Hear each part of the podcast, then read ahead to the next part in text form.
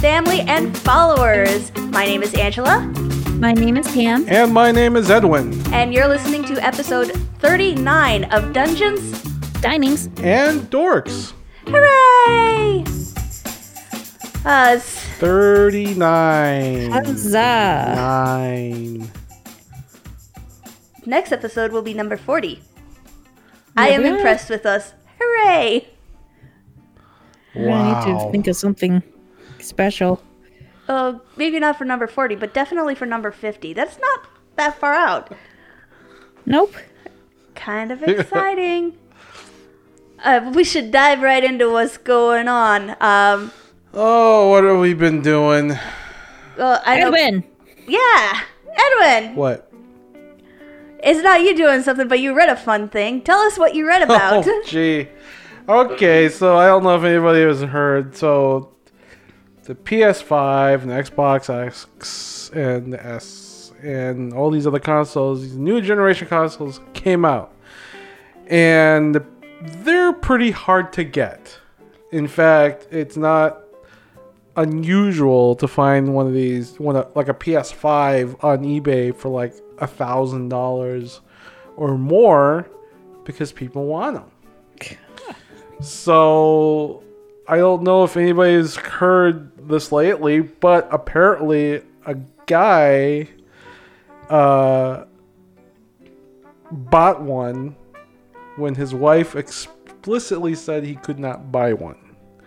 But he bought one anyways. Guys, you know what I'm talking about. I'm sure we've done this before. Um, anyways, he bought a PS5, told his wife, because his wife doesn't really know anything about gaming consoles, what they look like, told his wife that it was an air purifier. An air purifier? An air purifier. And here's the thing. wow. I've been looking for an air purifier to replace the one or my my old one that's like 20 years old. And I gotta say, I don't blame the wife thinking it was an air purifier because some air purifiers out there kind of look like gaming consoles. But the wife got smart and found out it was actually a PS5 and sold the PS5 on eBay for face value. Wow. Made his husband, her husband, told her husband that he was going to sell the PS5. That is a pretty hefty purchase to begin with. So the so a guy came and found it and bought it and went to go pick it up and was wondering why he was selling it. And the guy pretty much said, "My wife made me." so there you go. Um, don't buy anything that your wife told you not to buy. Well, don't, don't. It's more. Don't make major purchases when it's not in the budget. yeah. So, anyways, I mean, to be fair, I did see pictures of the new consoles, and I, I do agree they don't look like gaming consoles. they look like air purifiers. It does. Yeah, that, It's like where do Me- you stick the filter in? You know? Are they trying? Are they really trying to look like futuristic or whatever? yeah, look at the curves on on the PS5. Like, yeah. I- I think. I think systems are trying to look futuristic and high tech and all that, and it's the industrial Yeah. designers of these gaming consoles. Although I will say the Xbox S, like the one without the the smaller version of the Uh-huh. Xbox, I mean, yeah, it kind of looks like a cooktop if you have it horizontally. like you could, it's it looks it reminds me of like the cooktops they would have in college. uh-huh. norms, you know, that you're not supposed to have, but you're gonna have anyway because you like your Because ramen. you're hungry. Yeah. So Gotta have ramen when the campus is yeah, closed. it looks yeah. like a it looks like a Those hot plate. night cram- crammings. Anyways, yeah, the industrial design of these these gaming consoles, it's it's looking very. It doesn't look like gaming consoles I- really. You know what I'm thinking? You know, they're looking for high tech, um, sleek, futuristic, and all that, right? Yeah. What are they trying to do with air purifier designs? Trying to make it look High-tech, modern, high tech, sleek. They're going after the same school, the same school of design. I'm sure. I'm sure that some. I would not doubt if I find out that the person who designed the PS5 or the Xbox One X or S, they're going to the same school as the guys who are who are designing like air purifiers and humidifiers. I mean, the, I mean, even the humidifiers look like look like gaming consoles.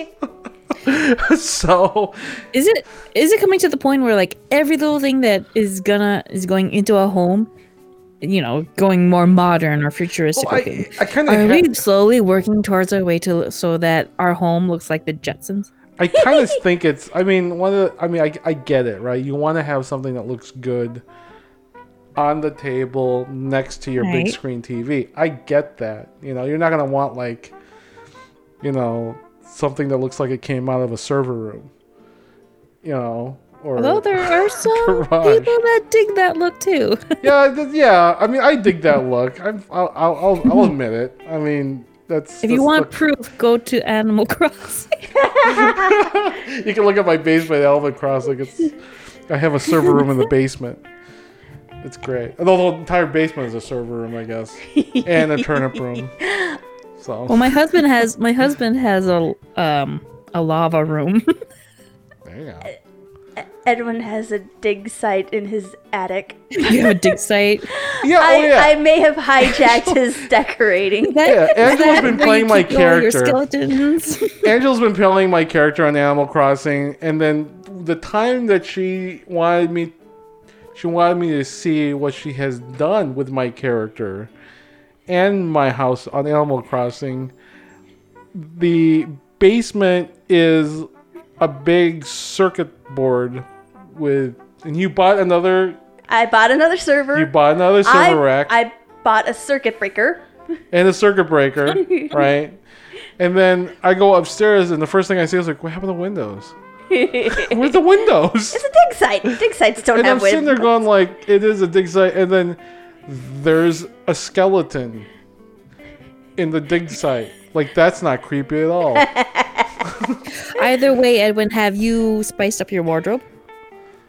I have. Angela I know has. you have, Angela. I, I've spiced up his wardrobe. Aw, man. Angela's pretty much playing my character. And No, no, your no. friends, your friends on Animal Crossing know this. Oh yes. You know this. I, I have some contacts online uh, that I sometimes talk to to see if they've got good turnip prices or to see if they've got things that I'm looking for because they're like obsessed with the game. So it's like, Still hey, going strong.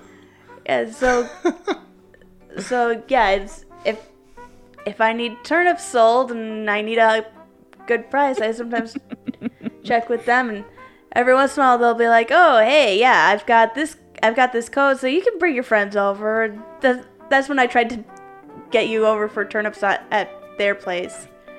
Yeah, I Yeah. remember. It Thank you didn't- for that. Yeah. So, The stock market is alive and well. It's thanks to this that I have actually been curious about buying and stuff.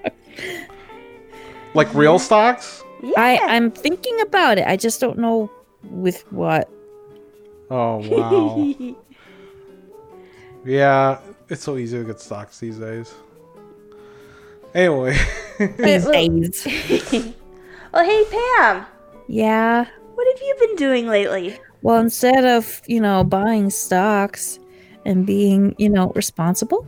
Actually, no, I've been responsible. I'll give me I'll give myself that. um I've been trying I've been trying to be active on this online book club that I found on Facebook. But I've got other stuff going on with, you know, Christmas and this podcast and, you know, life that I always keep on missing uh, missing those book club dates where you're supposed to read it by then so we could discuss it. Uh, that never happened this time. This is like the second time this happened.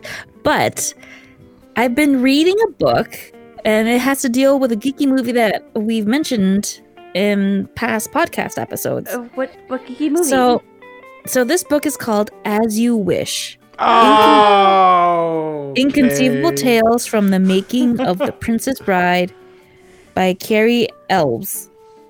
Elise. how you say yeah, El- that's that's El- uh, what's his face? Elise, Elves? That's, Wesley. That's Wesley, Yeah, yeah. the Yeah. dread pirate Roberts. who is Yeah, the bad so guy in this was- Stranger Things. Anyways, Um, oh yeah. So yeah, so I began reading this. I'm about mm, halfway through it, and I don't know. It's just uh, his his writing style is very lax, very casual, and I'm pretty sure that if I just sat down and read it without zonking asleep, um, you could read it in one sitting. But I don't know. I really like the movie. I haven't read the actual book that the movie is based off on, but it's just it's through his eyes on the behind the scenes of how to make it uh, on the making of the movie they uh he's he uh talks about like movie secrets about you know certain scenes like the the swamp you know where The fire swamp? this fire swamp with the you remember the sand uh, the quicksand Oh, the lightning sand, yeah. or the lightning sand yes did They- he get injured in that? no I remember he got sick somewhere. No, he he nearly got badly injured. Oh he yeah. it was, was- advised that he shouldn't because he was diving head down Oh. and they weren't good. planning that Yeah, like if if he had if he had jumped in just slightly different, like he would have broken his neck or something. he would have broken his neck and head yeah If you don't know what we were talking about, go watch the movie. If, yeah, if you Yeah, don't and, know, and then you learn certain other things too like like I, w- I wasn't aware that andre the giant was a co-owner of a restaurant in canada wow, yeah. i did not know that I- because it was i will tell you this much that they used to have a catering service from like an indian restaurant and Uh-huh. they keep they kept on serving uh you know it's kind of like naan but it's um it's more regional specific Uh-huh. it's not naan it's another it's another name well they kept on serving that bread that they kept on you know getting tired of it so andre the giant who who co-owned a restaurant he would sometimes bring in his food wow, Oh, that's great. That's awesome. so yeah i'm i'm still reading it but yeah, Yeah. i'm really much enjoying it I heard Andre the Giant was like one of like like personality. He was actually a pretty cool guy. That's what Like I've a heard. really yeah, like, like a really nice guy. yeah, Um, he will. There is. I've learned that there is one subject that he will like downright tell you no. Like he won't be like no, no, no, like rude about it. He just He'll doesn't wanna just talk firmly it. just say a no, and that is about how wrestling is fake. Yeah, that makes sense because it wasn't really actually out by at that time. Yeah, he'll he'll just fake. right outside. No, wrestling is real. Yeah. and so they learned uh, Cary uh, learned it the hard way. Yeah. But but overall, yeah, he was he was very he was always take the time to you know if it, if anyone wanted like photographs or or um sign his signature, Autograph? he will take the time to. Yeah. nice. Yeah. So yeah, he was really a I gentle always giant. like I always Aw. like like you know like celebrities that do that for their fans. You know. yeah, not being all like harumph about it. or aloof. Yeah, like I get it that you know like they just want to enjoy their their uh you know when they go to a restaurant they enjoy their meals, and there's a you know it goes both ways. Like I think fans should respect their their distance and stuff like that, or just just say hi mm-hmm. and that's it. But I'm actually glad that fan like I don't know like who's that like Dwayne Johnson is is a really nice guy too. Like he'll mm-hmm. do stuff like that. Yeah, You know, Tom Hanks will do it. So yeah. Those are cool celebrities. I like them. But yeah, that's how what I've been doing. What about you, Angel? awesome. Yeah, what have you been doing? Okay, so I've I've been playing some D and D, and um, um, As she does. as I do. as she does. And um as people have probably heard and as I've probably mentioned, you know, in the, in past episodes, you know, the Ta- the book Tasha's Cauldron of Everything um, has been released. It's out there. I haven't bought my copy. I'll probably try to get it from like Half Price Books or something.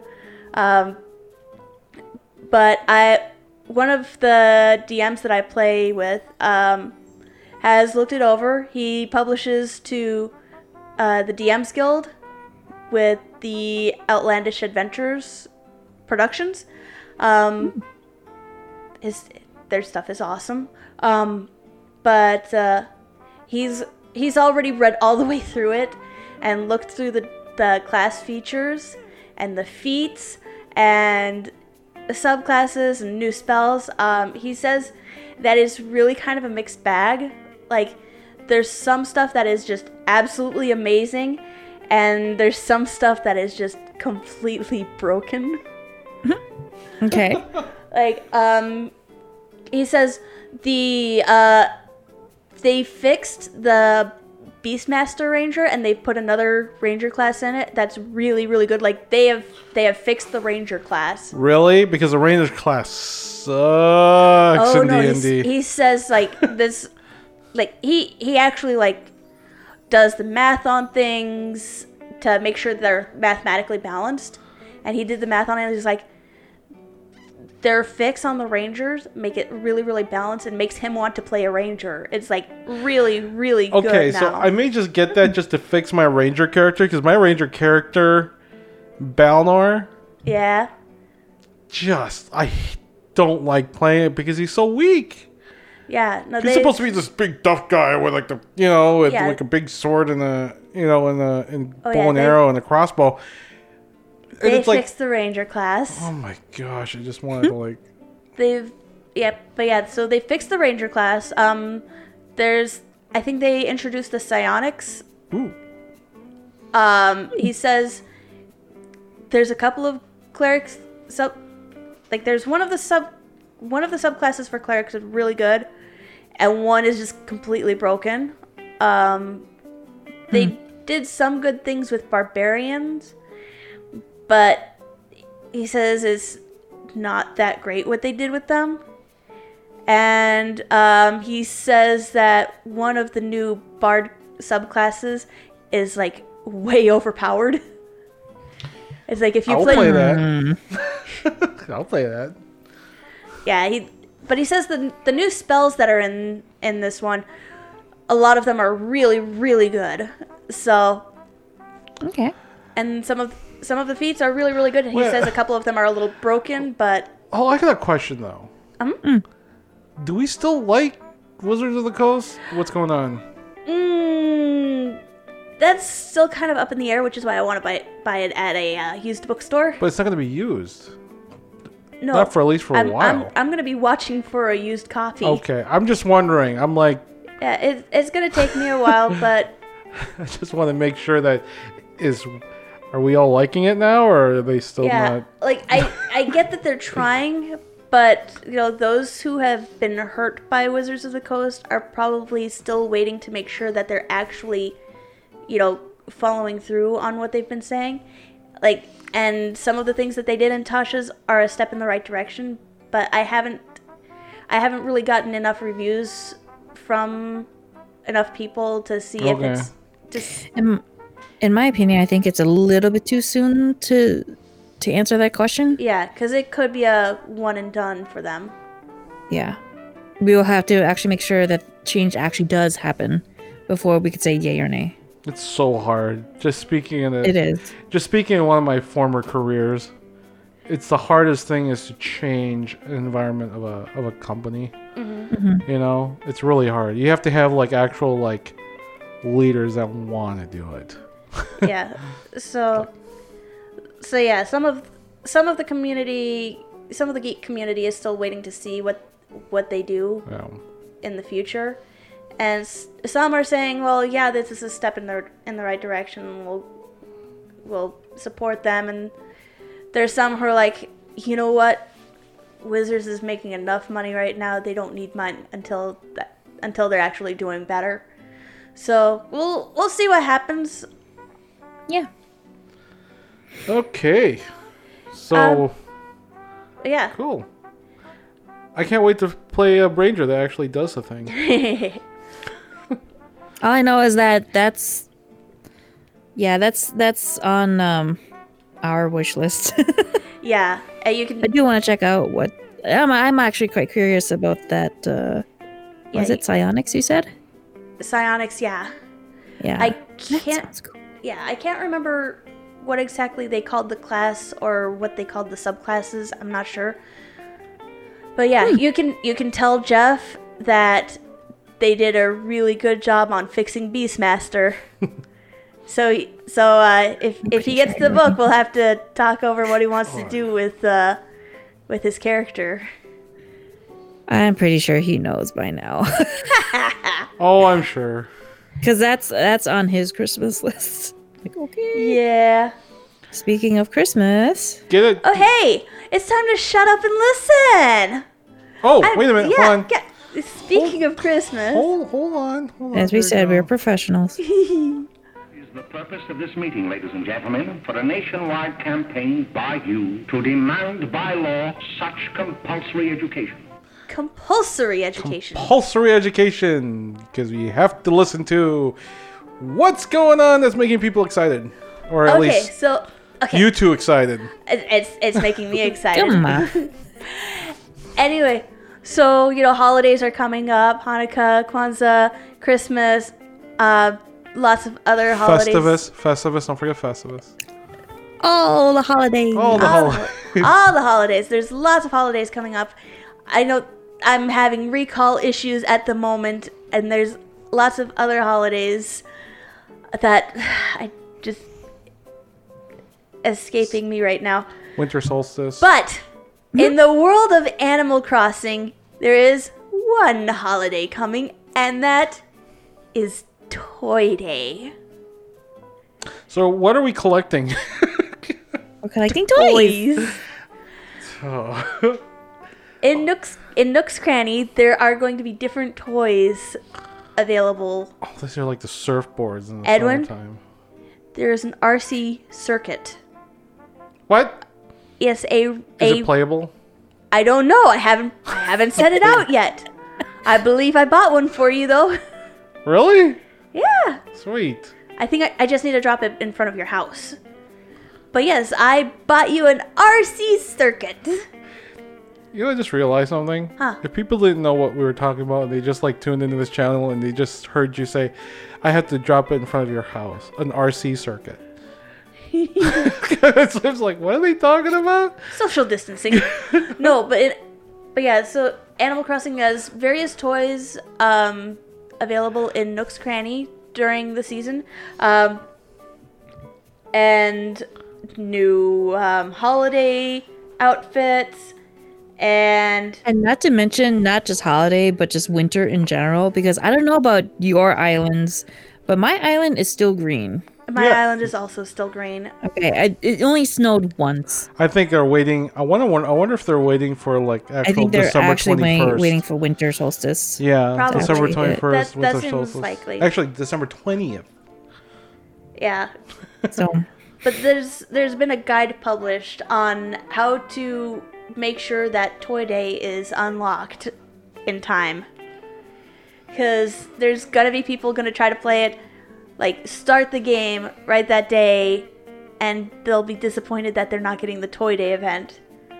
So there's suggest like the guide is saying that um, if you want to make sure you're getting Toy Day for it, you need to make sure you've got the software update downloaded. It's going to be version 1.6.0. You can you can check that. You gotta link you gotta link your your uh, Switch account to an online Nintendo account. yeah. Um, If you haven't done that already, just do it. You, Yeah. There's really. Yeah. Yeah. Even though I don't like it, but Right. they're making you.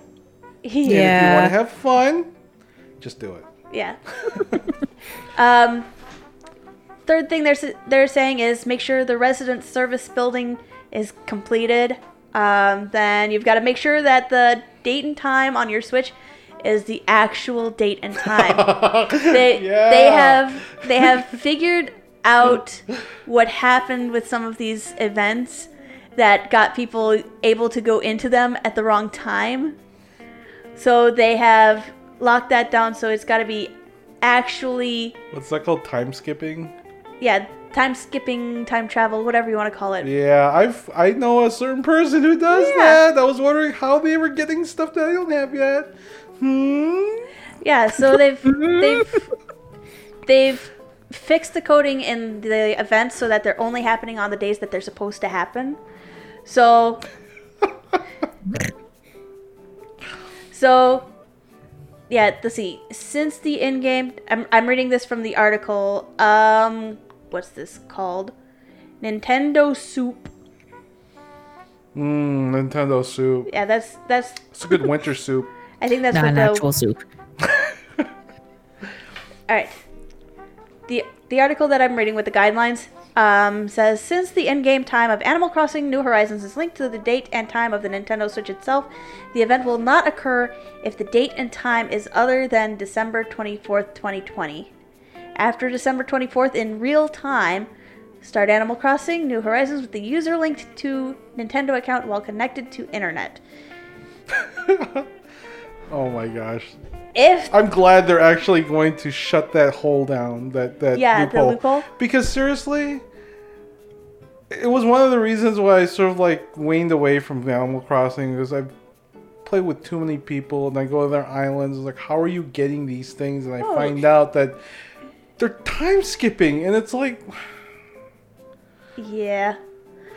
So yeah, so so yeah, it it's sug- it's saying that you need to have the connection there. You need to make sure that uh, when you start it up on those days, that the title screen has the right version on it.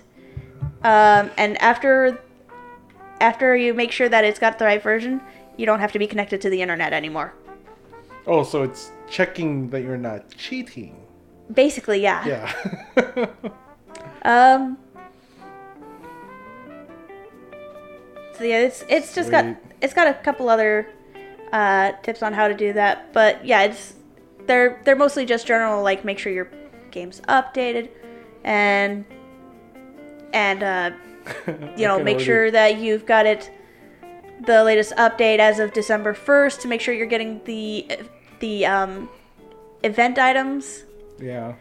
because if it's not a, if you're not already updated, you're missing items. I can already hear several of my friends, you know, like texting me, going, "It's like, hey, if you see this in your store, can you tell me? I want to get it." that's that's what happened with the surfboards and the other wanted the collectible items and nooks and nook and cranny. And I was like, when that when the surfboards the surfboards were the first ones I saw that it was collectible, and I did not understand. I Oh. I wasn't I wasn't part of the surfboard. However, the toys the toys I'm into because the, my first toy that I was sold in my shop was a dog. oh, the the dog plushie. Me, I'm like, yep, I'm getting that. and then after that, it was the dinosaur. I don't have the dinosaur yet. I'll let you know. Here we go. Kid- this is what it is. kid- I gotta I gotta go and see if those are available in the catalog to order. Because if if it is, could, could you order one for me? Okay, okay. wow. I'll I'll order you an RC track. Fair enough. This is the this, uh, this, is the thing audio about Animal. Crossing. This is the thing about Animal Crossing. This is what makes it a social game. It's like, oh, do you have this? you don't have it, dude. Open your gates. This is the this is the audio version of the GroupMe page for Animal your- Crossing. What? What's what's your turnip prices? Ah, mine is only in double digits. well, it's usually like turnips are at like 150, gates are open, and then then someone else will come and nah, mine is at like five hundred and thirty nine. Open your gates, dude. yeah, and you have to sit there and you like wiggle the wiggle the joystick like every now and again so you don't so it doesn't. doesn't go to sl- your switch doesn't go to sleep. Yeah, because you might be doing something while other people are on your island, and you gotta leave it open so your friends can can get their turnips sold. Oh man. Oh, there was a time when I closed the gates and someone was still on my island. Oh, Oops. I think I think that person was still allowed to leave, but I was like, oh, whoops.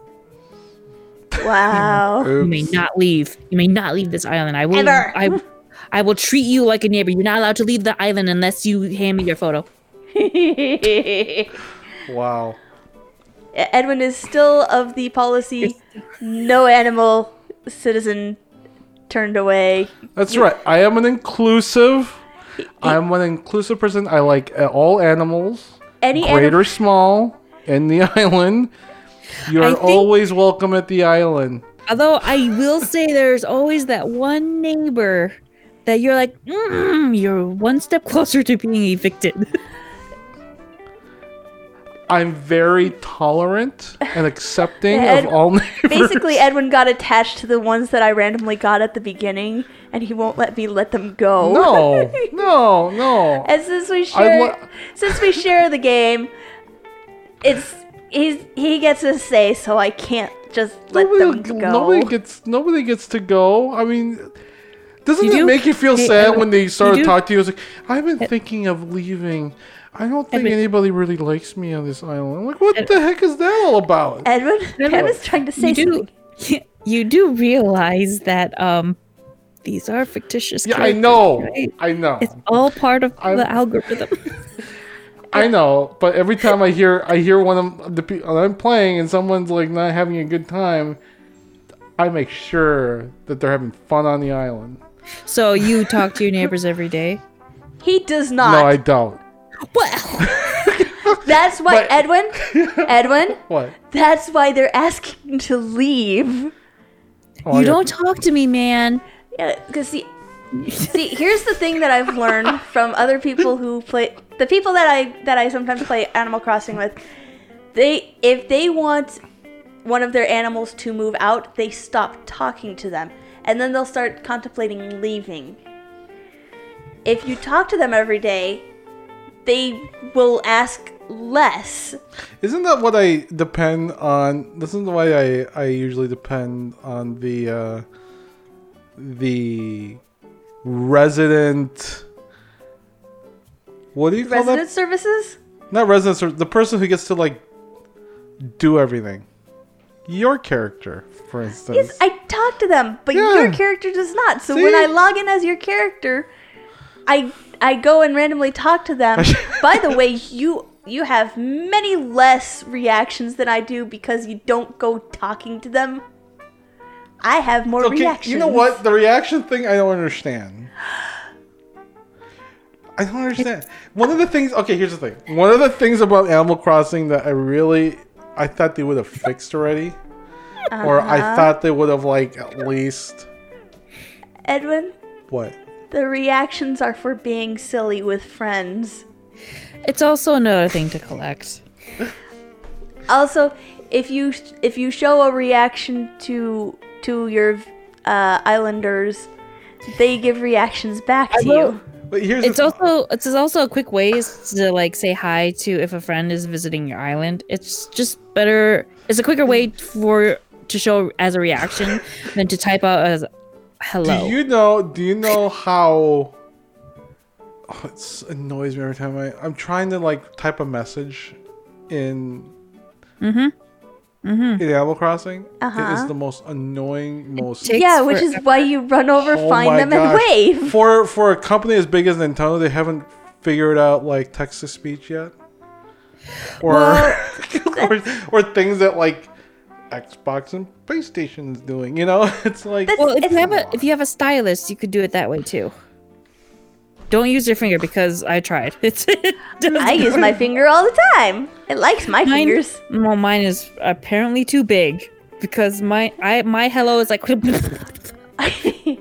are you are, are you telling me I have I do have tiny fingers? See? and it's I'm like, having whoa, I have hand. No, my fingers are just Angela. really little. Your hands are tiny. My hands are tiny. Yes. anyway, Anyways, Toy um, Day. Toy Day. Crossing. Toy Day's awesome, I guess. I mean, you guys are seem to be like doing a, the whole Pokemon collect them all thing, Well, not and all of them. It's just you Well- collect your favorites first. so if anyone Okay, this I'm gonna regret this. But if anyone wants to add us as a friend, send us an email. Yeah, send us an email at uh, dungeondiners at gmail.com Dungeondiners at gmail.com. or hit us up on Twitter at PandaCatDragon1, at Pleasant got- Doom, or at T City Zedwin. I got one more thing to talk. I got one more thing about Animal Crossing. Okay, say your thing about Animal Crossing. I am firmly in the.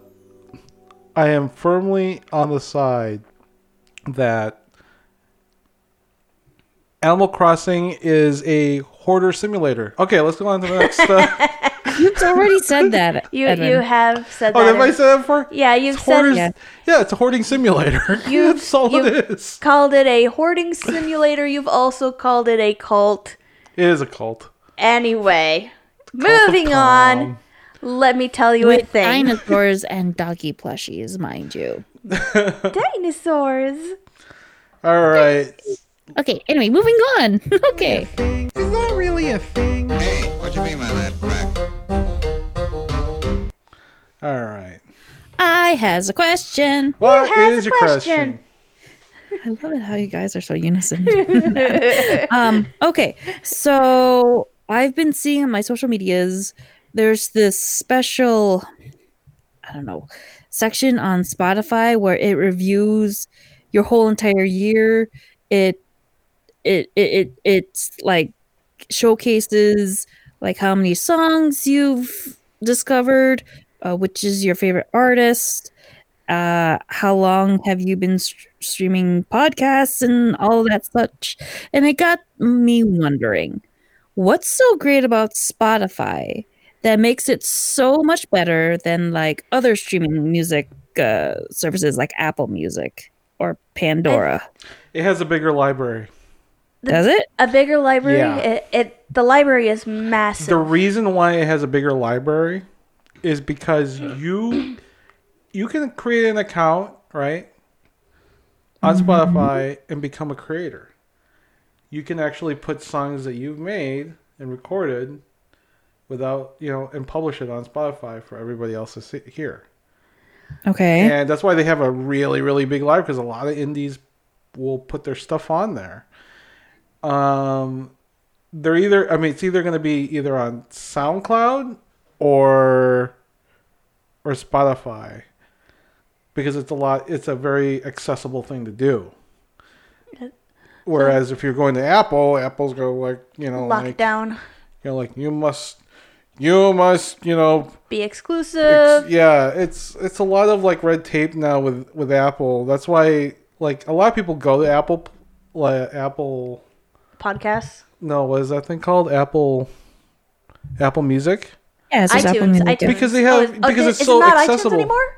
No, it's not iTunes. Oh. iTunes is like gone. Well, iTunes is still like you could play your your library through yeah, iTunes. but they've split it to like Apple Podcasts, Apple Music, Apple TV. It's App- their streaming. yeah, they've split it. But if you're in that ecosystem, right? If you're in the Apple ecosystem, you're gonna more than likely you're gonna go on Apple Apple Music because it's there.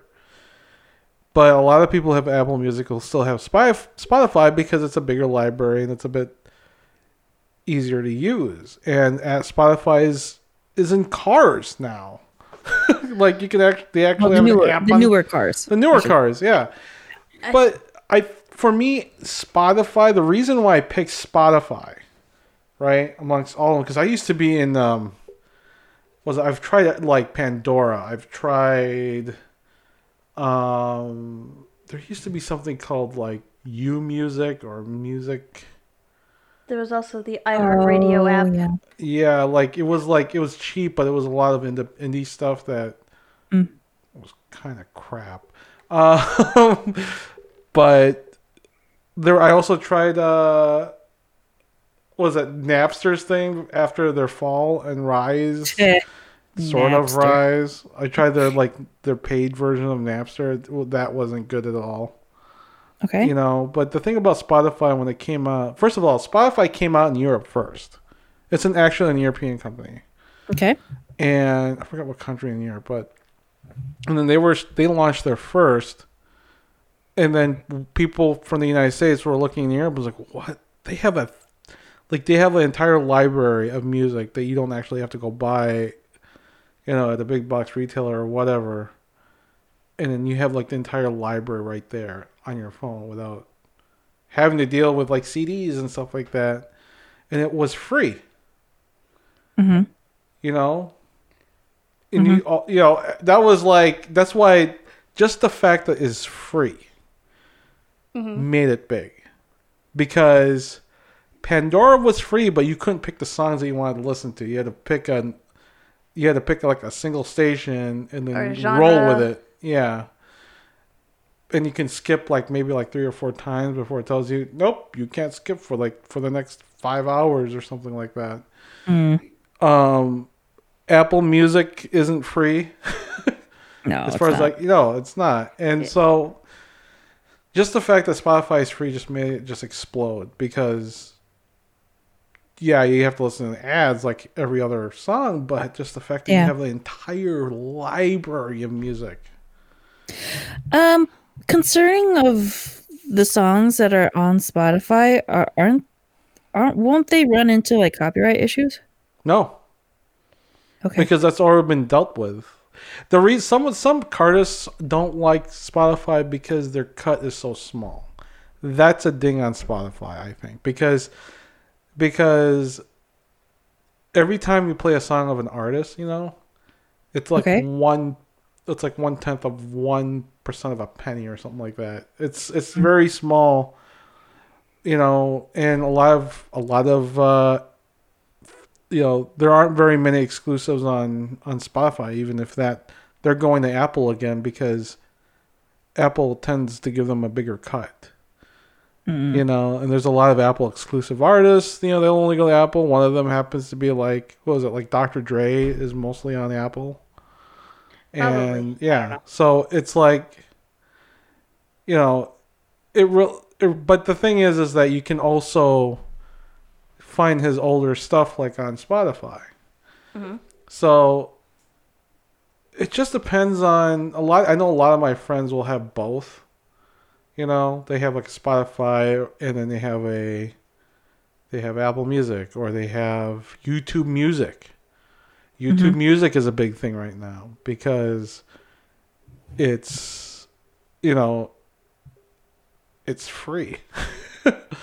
and you can you can go on you know you have a Google account you can go like look play music on YouTube and people will do it that way because they get a lot of like there's a lot of Filipino music that's on YouTube that's not on Spotify that's not on Apple Apple Music. A lot of Filipino songs are on YouTube Music. especially um especially like when it comes to like mashups Yeah. yeah i was trying to search for a, ma- a mashup that i found on youtube on spotify spotify doesn't have it Yeah. so there are limitations of spotify There are limitations, but not nearly as much as like I, I to me it's not nearly as much as like Apple Music, but the Spotify there's one thing I try on Spotify that I don't like. What was that? It's their podcast system. Eh, It's not the greatest. You can't What? make play you can't make like a library of your of the spot the you can make like a list like a like a list of your Spotify um like podcasts and stuff that you like to listen to, but you can't like you can't have a queue up. You can't like queue up like new new episodes. You can't like make like a like an up next thing. You know, right. it's really limited to what it is, and I can I can I guess I can understand that because Spotify wasn't really made for podcasting in a sense, and they're trying. I know they're trying like they keep updating it and making it better and so on and so forth. It's just not there yet. it's just not there yet but the fact that they're really really deep diving into spot podcasting that they bought um they're starting to buy like like podcasting channels you know that you know, i forgot what was it like um there's a there's a there's a parcast is is all spotify hmm. you know so it's they're they're really making an investment into it. I think they should redo that entire section of their player, or just have another player. you know, another. one of the one of the things that I I find that I prefer with with Spotify is if I have a song that I really really like, it's a lot easier to share that song with someone. Oh, yeah. If I just like, hey, uh, here it is on Spotify, and they can listen to it right away. And Yeah. Instead of having to hunt it down and say, is this the right version? No. One of the one of the things that made Spotify big as well is their social Yeah, I noticed that their too. social networking. yeah, because I could, I could, I could, yeah, I could easily share to all my accounts Yeah.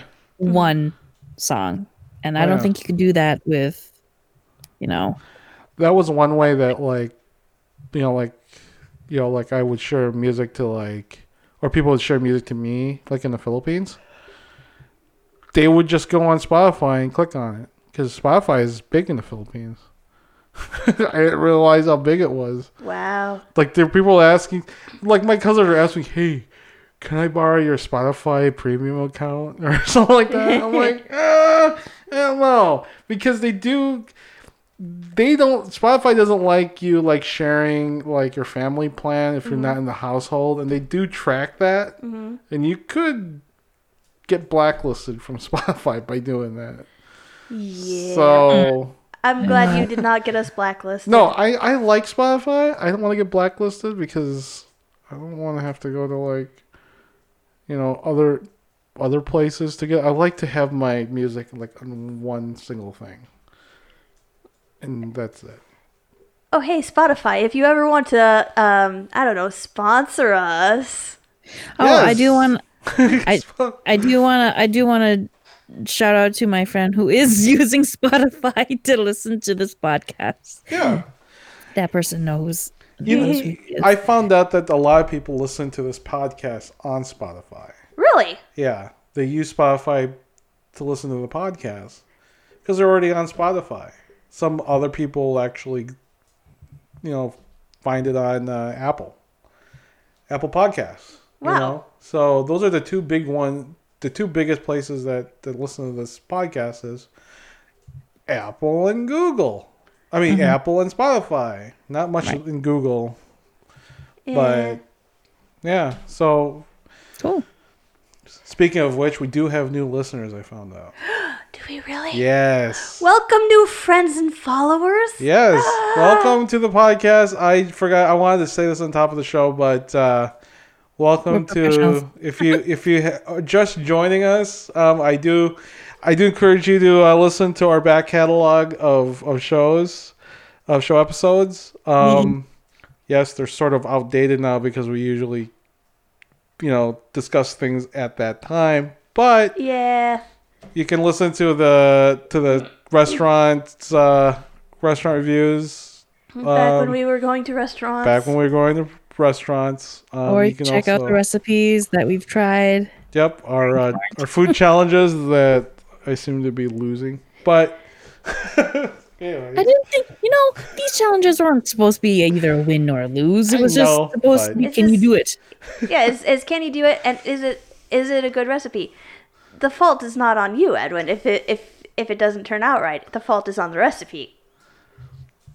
well, the last recipe I was was my was my me being like Oh, your your egg loaf. my egg loaf was was was all me. Yeah, your egg loaf was all you that time. It, it was just unexpected things going It on. was unexpected. Anyway, so speaking of food, we should talk about some food. Food. I keep going back to. Hold on. Ah. Food. But regardless of the style or type of restaurant, they all have one thing in common, and that is the serving of food. It's still fresh. But I'll take only what I need. They've got to last. Okay, Pam, you made the challenge last time. Yes. What was our challenge? So the challenge was find a winter salad recipe, make it, and then determine whether fifth this is really winter exclusive or not. And how does it taste? And when and when I say that, I mean like, is this really a salad that you can only see yourself eating during the winter? Or could you see it, you know, eating it during like a summertime? Okay. So Angela, do you want to start? All right, I'll start mine. Um, it was called. Let me make sure this is the actual one I used real quick. Okay, yeah, this is the one. I used what was called Easy Winter Green Salad from a website called blessthismessplease.com. Bless this mess. Yeah. See, wholesome family food. Blessthismessplease.com. Okay. Now this So one, this one was a green salad, and rather than being something that was strictly winter, it was more using ingredients that are in season in winter. Did you say grain or a Green. green? Green. Green salad. I thought you said grain. That's that's because I twanged at you probably. I can talk about grain. I can talk about grains, but if you want to talk about grain, Angela can do this because she's from Utah, no, I'm not from Utah. Family is Arizona. family in the Rockies. Thank you very much. Okay. Anyway, anyway, so this one was more focused on ingredients that are in season in winter rather than something that you can only really eat in winter. Okay. So this one, it used some leafy greens and um, mandarin oranges and uh, pomegranate arils, and also almonds. I don't know that the almonds are necessarily a seasonal food since you know they're usually processed and you always find them roasted and canned. So I don't ha- I don't know that their availability or price really fluctuates. Well, what Okay. ingredient is this? What? Almonds? Almonds? Well, almonds are. I mean, it's a California thing. Yeah. So I don't I don't know that the price fluctuates based on the season. I think. it- Whereas do you think it does? no, I think it more fluctuates based on the harvest of that particular time. Yeah. So but pomegranates are definitely a seasonal fruit and um the the mandarin oranges are a seasonal fruit. Um, and the greens that it specifies are it recommends um, Swiss chard, uh, purple and green kale, and baby spinach, particularly the varieties that are smaller leaves because apparently they have the better taste or something. Yep, I agree I- with that. I did not go after the Swiss chard or the kales.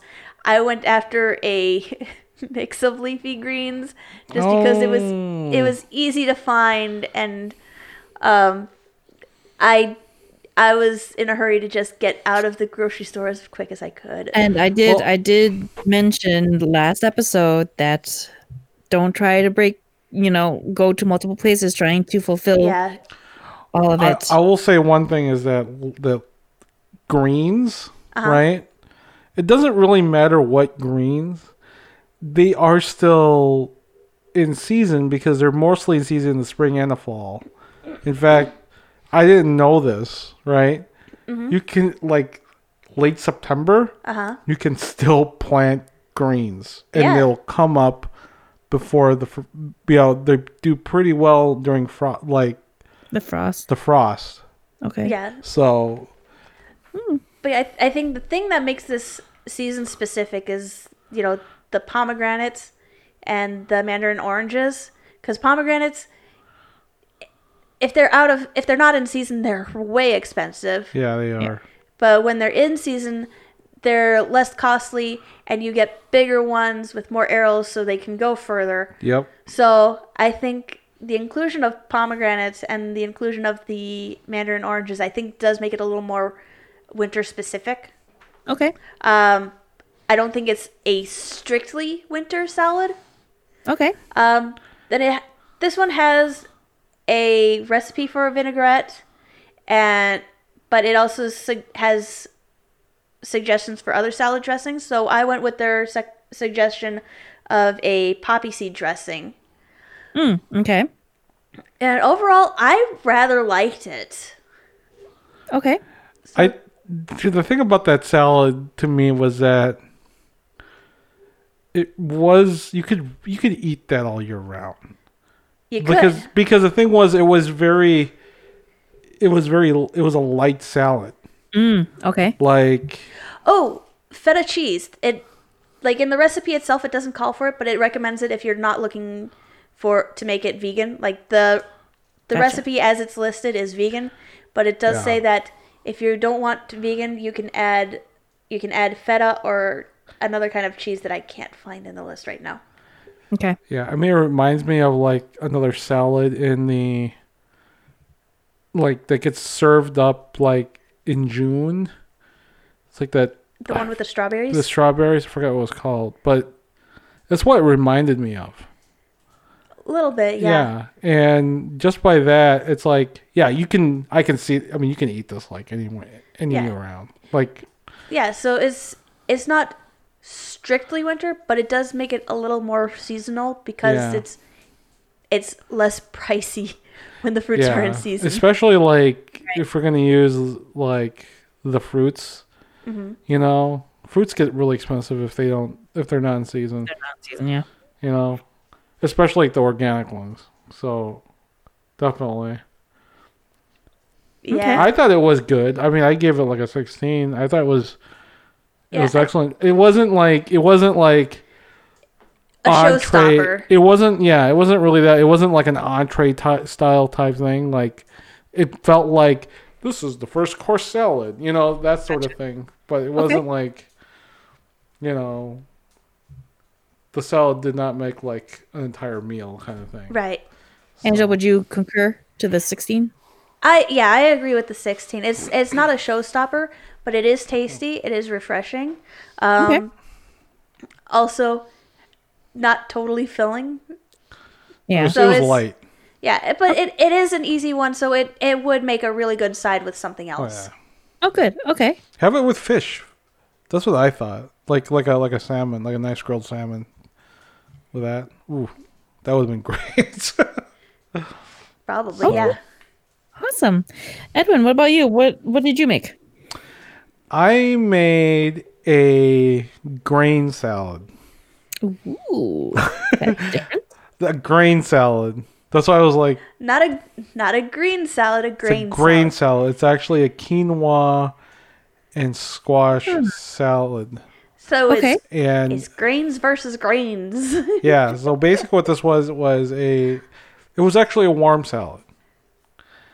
And okay. everything in the so what it had was it was it has quinoa, obviously, right? Quinoa, acorn squash, right? Apples. Okay. Um, it has onions. Um, the season Cranberries. it's sage. Sage, yeah. It's sage. Um, it also has cranberries. Well, the dried cranberries. Yeah, dried specifically. cran- yeah, dried cranberries. Plus, they had um, everybody's favorite fall things, pumpkin spice, on there, right? But okay. What? Well, I don't It's know. not mine. I know, it's, but it's it's always like the thing during the fall and the sun. You know, I know. it's pumpkin spice. Okay. Anyways, so it was a warm salad, so you had to actually like cook the squash. You had to cook the, you know, like saute the onions. You had to saute the apples, um, along with like the sage. Cook the quinoa. You know, you toast the quinoa and, um, and you cooked it like sort of like pilaf style. Um and you made it you know while everything was still hot you know you you mixed it in a bowl right mm-hmm. And then top it off with the cranberries. Okay. Edwin, quick question: Where did you find this recipe? i found this on food.com Okay. food.com was and here's the thing. I was looking for a genuine because when i think of like a winter salad mm-hmm. it's a seasonal winter salad. Something that you know in i've heard of warm salads before mm-hmm. or hot salads Mm-hmm. because there's a lot of them and um i mean when i think of like the wintertime kind of want a hot salad or a warm salad, you know, because it's it's the you know cold and it warms you up. And mm-hmm. this is a, I mean, I don't know about you, but this was like a grain, fairly heavy. Yeah, It, hmm. it it was more filling. Yeah. Um, I, I I will give it this. It definitely was more strongly like seasonal because I look. I'm thinking about the ingredients and like there are things that can be stored over winter or for a Yeah. while, mm-hmm. Mm-hmm. like mm-hmm. like quinoa. It's a grain, so you know it keeps over winter. Squash is one of those foods that you you can usually store it for a while, um, and it's it comes into season, you know, During late the fall. yeah, autumn, late autumn. Yeah. So, you know, that's when it's easier to find actual squash, and that's when squash becomes affordable. And apples, if you some apple varieties um, are are basically specifically bred to be stored over winter. So so yeah, that's that's part of why apples are considered autumn or winter fruits. Like it, they ripen in the autumn, and then some of them can be stored over winter. If, like the hard apples can be stored for quite a while Yeah. and still be used. So yeah, this It was it was very seasonal. I thought so. Like it kind of reminded me of eating something that would let when I think of like, you know, like, you know, like we're gonna go, you know, we're gonna go off to the 19th century and eat a eat a salad. This is what I what I would think of like when the taste of it, the heaviness of it, the seasonal. Again, it's one of those sal- it's one of those salads that is not a it's not an entree by any means, Mm, but it's also it's like it's like you know it's a side. It's a salad. It's like a it's like a it's like a you know like the thing that you have next to your plate. You know, Yeah. that sort Okay. of thing. Okay, personally, I had some issues with this one, and I Uh-oh. I blame the recipe on this for this one. okay. Um, Edwin, I think I've got to stick with the fourteen. Ah, see, I'm losing. I no, it's the, it's the recipe, Edwin. It's the recipe because it it was fairly tasty, but there was something that just wasn't rubbing me the right way, and I think it was the onions. uh, the onions were definitely part of it. Yeah. Um, I think if if if we were to try this one again, I'd probably ask Edwin to either get the onions completely caramelized or use a sweet onion. I think what the things that I would change because I was thinking about doing this to change it, but kind of I, I wanted to stick with a recipe as Uh-huh. it was, you know, written. Mm-hmm. But a couple things I would change. One, I wouldn't use quinoa.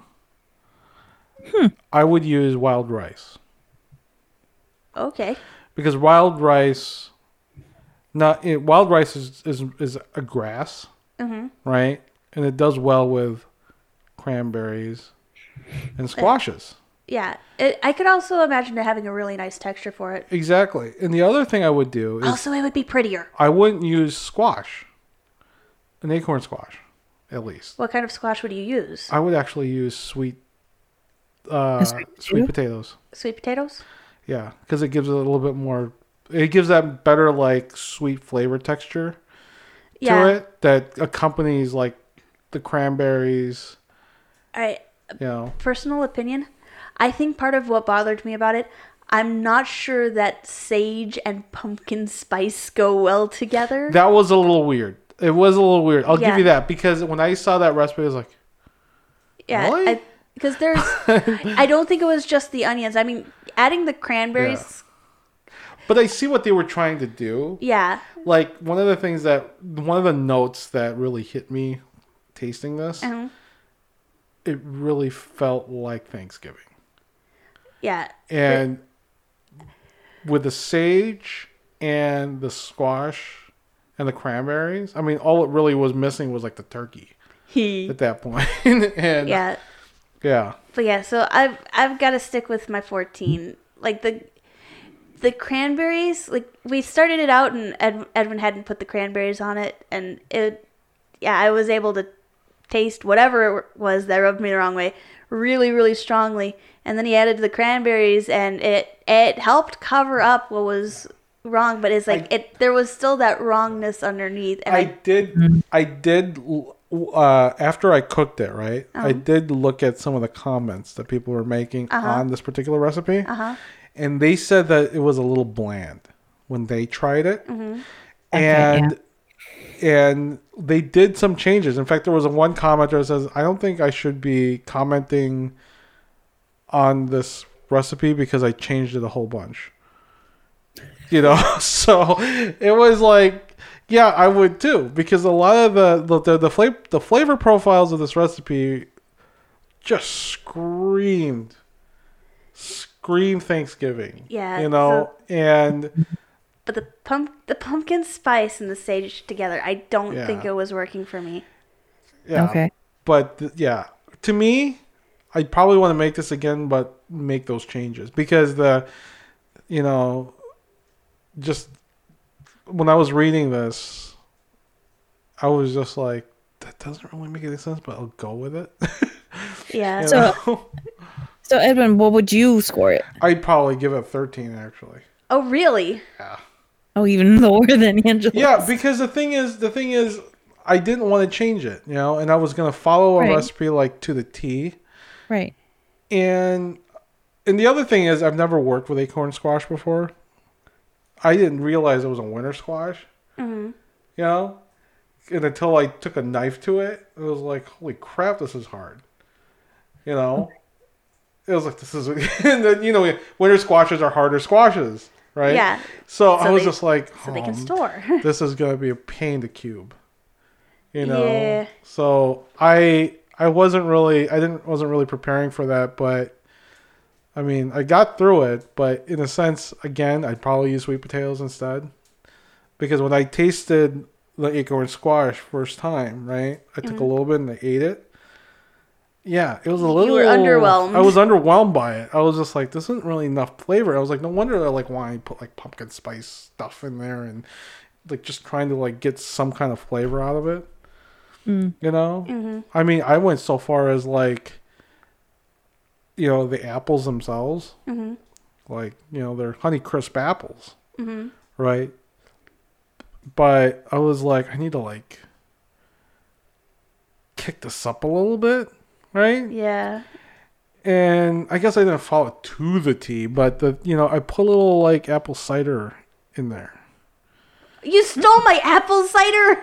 Yeah, because I needed to like kick it up. I was like, this is gonna be so bland. This is gonna be because I already could tell because it wasn't asking for anything other than right, and it's like this can't be enough, enough like, you know, like punch to it. And I was just like, Yeah. to get s- a little bit.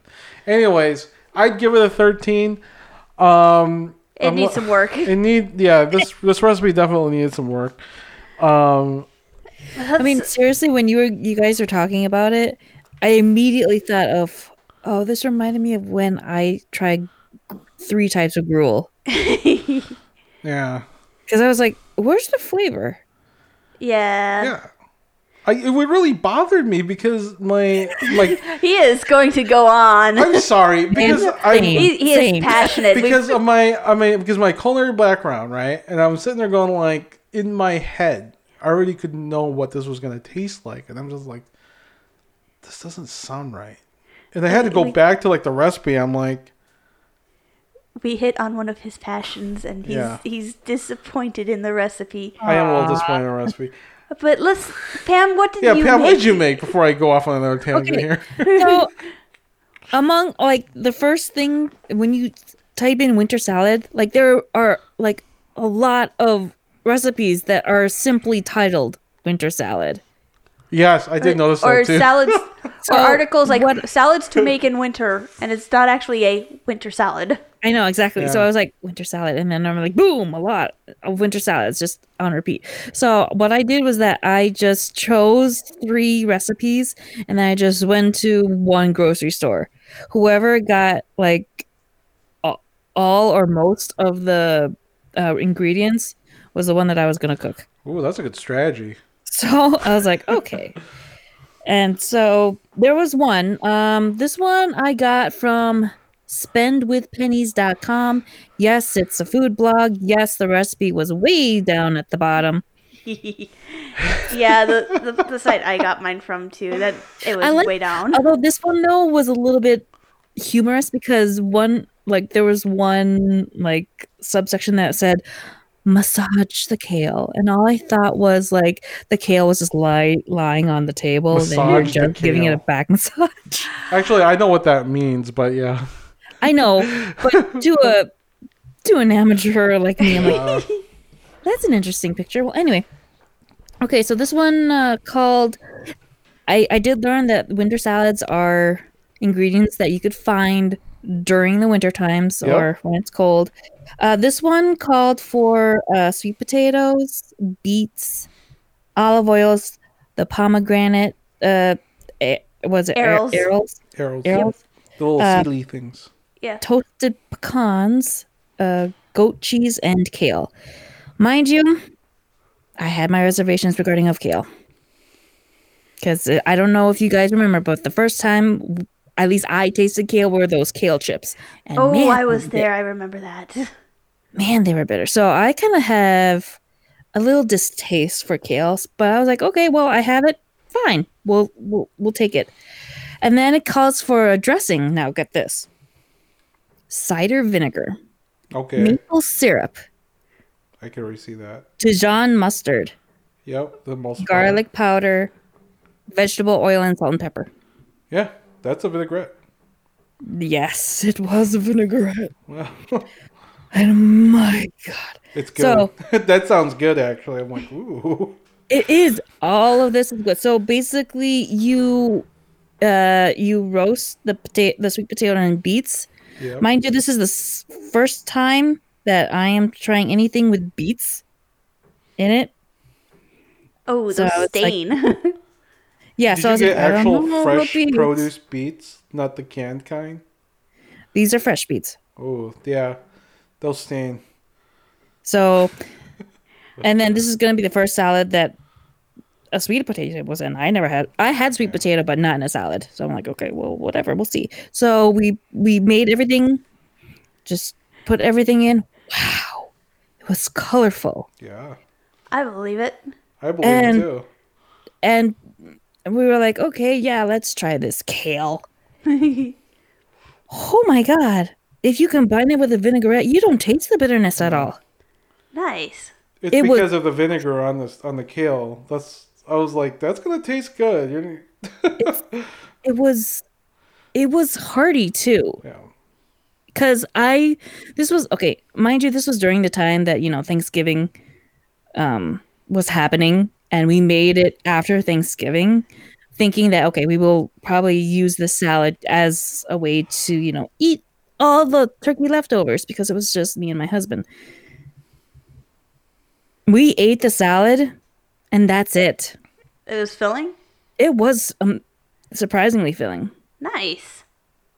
I was like, okay, we knew that it was, you know, I think this was aimed for a side salad, but we didn't have any room for the main course. Mm-hmm. Nice. Oh, also, also didn't help that it was really good that we had two helpings of it. but I was like, wow, it was amazing because,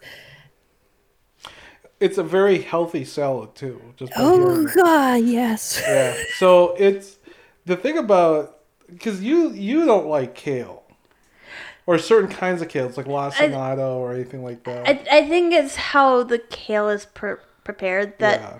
throw that throws me for a loop. One thing about kale, yeah, it's it's sort of like it's like any sort of like like chard or like dark leafy greens where it's bitter at it, at its at its freshness. But what but when you start cooking kale, right? Uh huh. And you using a vinaigrette is you're sort of like cooking it with the acid of the vinaigrette. It takes away it takes away the bitterness. Oh, nice. Yeah. Well, that explains that. Oh yeah, it's. Though I don't like lacinato kale. I do like green kale, but I don't like lacinato kale is like eating dirt to me. so Oh, you should have seen me while I was shopping because it just it was just kale, eight cups of kale, and I was like, yeah. well, what type of kale? What type of kale. because there was there was like fresh kale, the unpa- the unbagged kind, yep. but it was like Asian kale Asian or kale. Yep. something like that, and that was the only kale that was fresh. The other was like in a bag that I could only find in the organic sec- section of my grocery store. Oh. I was going through all the other salad mixes, and I was like, "There's no kale. How can there be no kale?" And that was supposed to be like a ver- like a super vegetable or whatever, something very healthy for you. Yeah. Which is quite interesting. Which is quite interesting. Kale was like dandelions. Nobody ate them because they were weeds. and all of a sudden, people are eating kale. Yeah, And funny how that works. Yeah, right. Finally, I was like, "Oh, there is bagged kale, but in the organic section." So, so I embarrassingly put the Asian kale back. I Those didn't know how ma- how much to measure, but I'm pretty sure that I grabbed too much Asian kale, so I just put it back. I'm like, whoops. yeah. But yeah. Yeah. oh my god. I have never tasted like a salad as filling, as Mm-hmm. tasty as that. I am giving that a 19. Oh, nice. Yeah. Impressive. The reason the reason why um I'm not giving it a full 20 is because it can be a bit um sloppy. Yeah. But then again, it, I think with every vinaigrette, depending on how much vinaigrette you put on your Yeah. salad, it can be. Yeah. Yeah. Um, it, and surprisingly, uh, this was supposed. How many servings was it? Uh, I think this was supposed to be made as like a party salad, oh, big bowl. Wow. but it, but um, it was just it's just meat between two people. So, Yeah. but I did. It, it had good. If you if it had it set in the fridge for like a couple days, it still held its taste. Still tasted very good. Even It with just the got a bit vinaigrette? soggy in at the bottom. Okay, I was wondering because I'd like, I mean, if you like kept the vinaigrette in the salad and you left it in the Yeah. in the fridge, it's gonna go soggy. Yeah. That's the Oh, okay. I, I would say give it like two to three days, Yeah. and then probably just toss it. Hey, Pam. Fun hmm. fact. Yo. Did you know if you eat too many beets, it stains the contents of your bladder too? yes, it Nice, does. Yeah, nice. And you know what? I ha- this is my first time eating beets, so I'm like, I'm a beet person. yeah. I like beets, kind of like how I when I discovered Brussels sprouts, I'm a sprouty. I'm a bee sprout. I can't. I don't like beets pickled. I love them pickled. I know you like them pickled. I don't like them pickled, but I do like fresh beets. Like, I like them in like sandwiches mm-hmm. as a replacement of like, of like meat because beets have a good like it's sort of like a good like meaty texture yeah. to them. So Anyway. That's probably the reason why I'm like, ah. Okay. so, with all the holidays coming up, we need a holiday food challenge, I think. Are we. Do we have another episode coming up before the holidays? yes, Okay. Okay, what's the next challenge? I want you to find a new cookie. Oh my gosh! Here comes my A diabetes. new cookie? A new cookie. blood sugar is going high. By all means, share what extra you have if you can do so safely, or if you have family who's in desperate need of cookies. But I want you to try making a new type of cookie. Like something you've never made cookies. Well, it doesn't have to be something you've never eaten, but yeah, if if you can find a new type of cookie that you haven't had before or just plain haven't made before, I want you to try making a new type of cookie.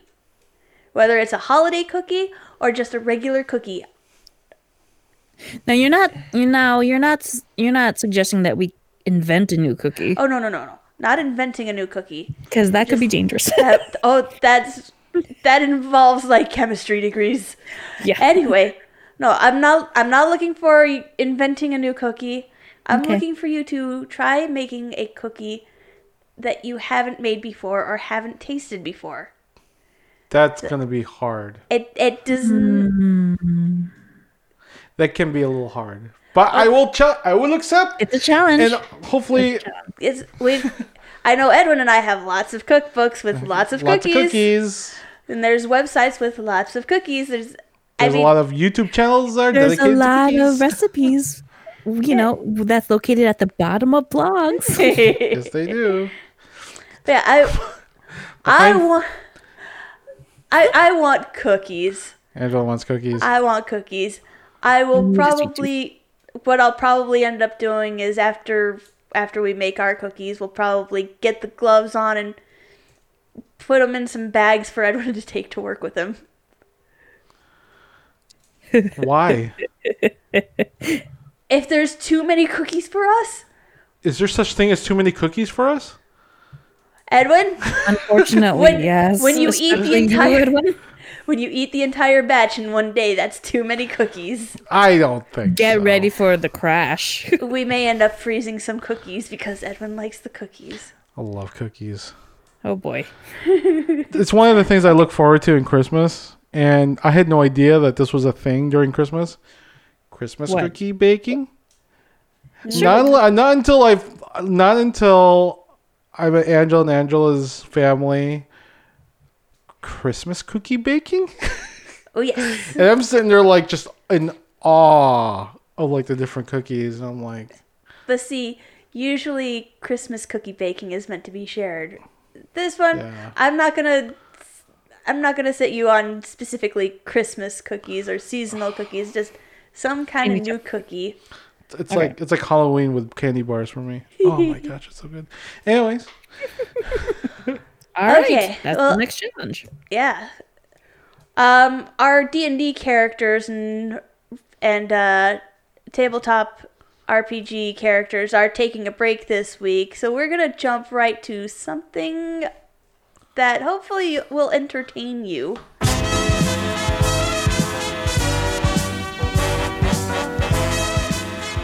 All right. So, what are we doing? Edwin, you came up with the thing. I did you came up with this. All right, okay. I, I can describe it if you want me to. No, I can I can do it because there's a little bit of background to this. Okay. Several several uh episodes ago, I think it was one of our It was one of our earliest episodes. our earlier episodes.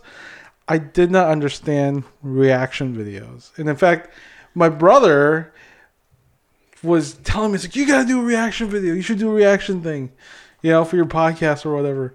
And so I said, what the heck is that? right? So I started watching some reaction videos. recently. Well, no, even back then. Oh, even back then? because I was trying to figure out what the heck these were, and it was like, why would anybody be entertained by a person reacting to another thing? And I'm sitting there going like, this doesn't make any sense. Yeah, like does it like I don't know what's so entertaining about this.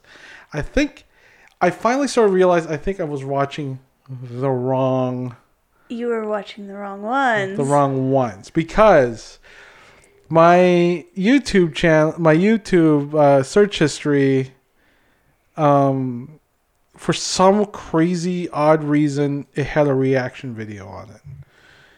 I don't know where it came from, but I clicked on it. Right? I think it was because I was watching a favorite group of mine way back, you know, like their concert, uh-huh. and this just happened to happened to show up and I sat there and I was like, I was entertained by the guy's reaction because he was, he was hilarious in his reaction. All right, so which which which band was it? It was the Bee Gees. Uh, which song? It was uh, Too Much Heaven. It Too Much Heaven. Too Much Heaven by the Bee Gees, and Who was reacting? it was re- by Mr. Video. Mr. Video. So Mr. that's Video. what started it. Yeah, it was Mr. Video reacting to Too Much Heaven by the Bee Gees, and albeit I will be it. I will say I'm a big Bee Gees fan. I always have. I grew up with the my household had a lot of Bee Gees um, uh, CDs and tapes or whatever, and sometimes I get a bit of a kick, like I want to listen to something really good. So I'll watch, I'll listen to Bee Gees, I'll watch Bee Gees. I get the Bee Gees sometimes, but No, it was hilarious when he was like, Uh, for our listeners, keep in mind if you do want to go find Mr. Video, he does swear Yes. a bit. Uh, well, he tries to keep it because he's He- got a kid. yeah, he tries to keep it down, but he down. slips frequently. Um, just so you're aware, if you go trying to find it, Yes. Um. So, I had this idea. Um. We're after gonna watching several reactions, Some to reaction, the yeah. But we're gonna what we're planning on doing here for this entertainment is we are I have not okay, so Angela and Pam uh picked a song. And you. And I also picked a song that none of us has heard each other's songs before. As far as we're aware, Yeah. And we're going to listen to these songs We literally had now to plan this out. Yeah. And let's see what happens because I might hate the song. I might not like the song. I might just like snore or something. Or maybe I'll like it. Maybe I'll, this will be like, oh, wow, I need to put this on my playlist. So Alright. so which which song are we starting with? I think we're going to start with Angela's because I think she's the one on the top of my playlist right now. I managed to pick Okay. my song first. Okay, so, So this is Whistling in the Dark from They Might Be Giants from their 1990 album Ah, I love that. I love that band. have you heard of this, Pam? I heard of the band. I don't think I heard of the song. Okay, so we're gonna give this a listen to. I'm gonna pause it in uh in various areas if I have if to to critique so it's legal. to critique so it's legal. okay, here we go. Ready? Yep. All right. A woman came up to me and said, I'd like to poison your mind with wrong ideas that appeal to you, though I am not unkind. She looked at me, I looked at something written across her scalp, and these are the words that it faintly said as I Okay, first of all, this is a very Angela song. I was about to say, Angela, this screams you. this screams Angela. This screams Angela. This reminds me of of Angela taking over the radio during long road trips. No, So- personally, I when I first heard the intro, all I see is Angela just doing a like a march in place. Yeah. See? yeah. Oh, the looks on your face is oh. as, as he starts going into as he starts going into the story of his song. Like Wow. Okay. All right. tried to call for help. There's only one thing that I know how to do well, and I've often been told that you only can do what you know how to do well, and that's be you. be what you're like, be like yourself. And so I'm having a wonderful time, but I'd rather be whistling in the dark, whistling in the dark, whistling in the Is this in your earworms playlist? this is not. I really? this is, this is not. When I get feeling like listening to They Might Be Giants, I am only listening to They Might Be Giants. Now the picture of Angela like marching, I'm picturing her doing that in the in the dark, all while Edwin is trying to sleep. I remember listening to my They Might Be Giants a while back ago, and I did like some of their songs. I have never heard of this song, but it's sort of it's screaming out like Veggie Tales to me for some crazy odd reason. Yeah, yeah.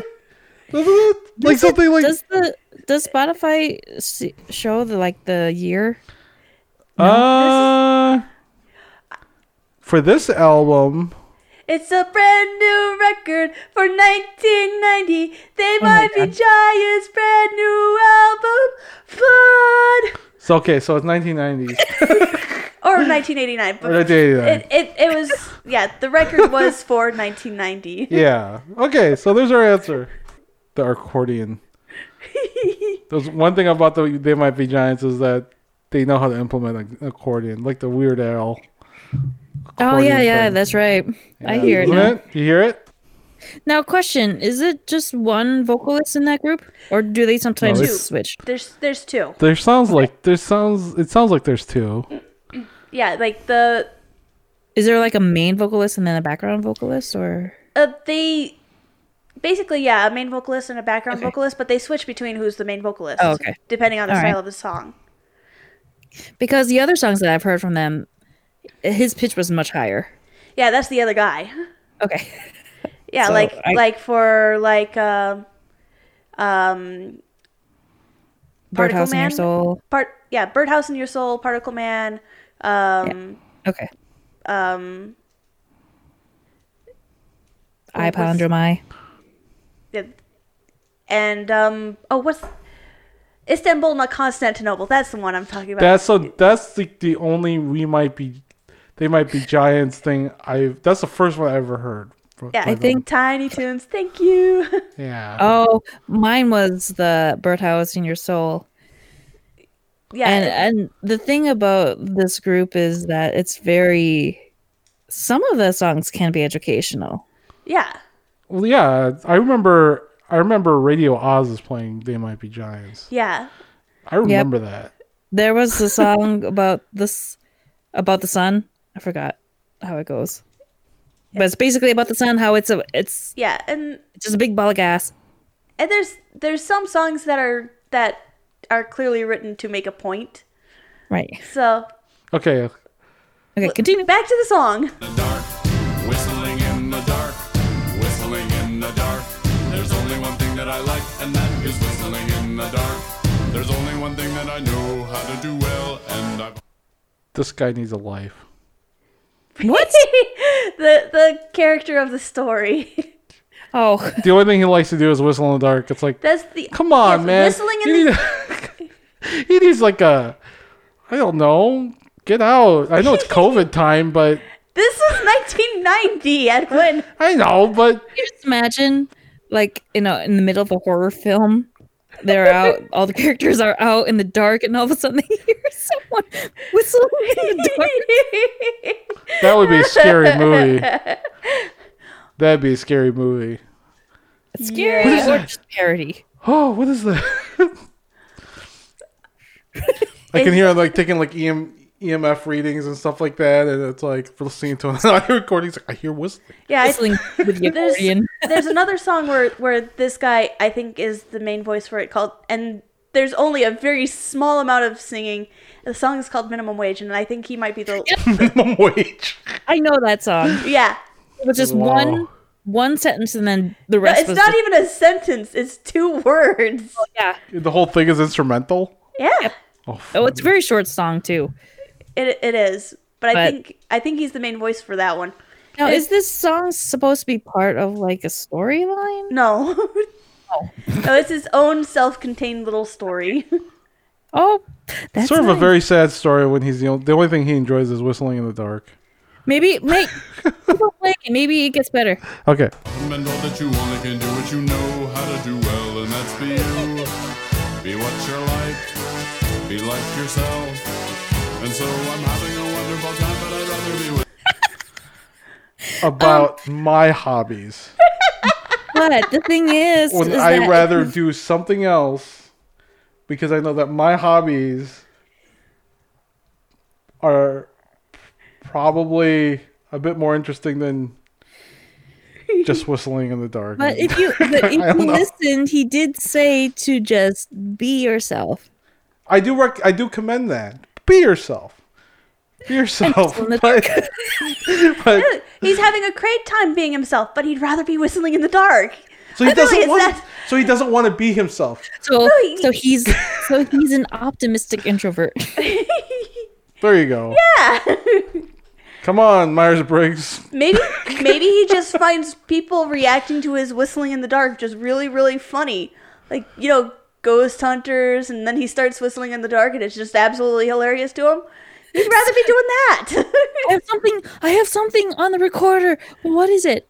It's just somebody whistling in the dark. Oh boy. Sesame Street. Yep, yep, yep, yep, yep, yep, yep, yep. Uh-huh. Uh-huh, uh-huh. This is, I like how this song is ending because it just started off a little bit small and then it just built up to this fanfare. Like we threw this optimistic um, introvert a parade. Oh, just watch the trumpets. watch the parade breakdown. Hit hit the button. Hit the button.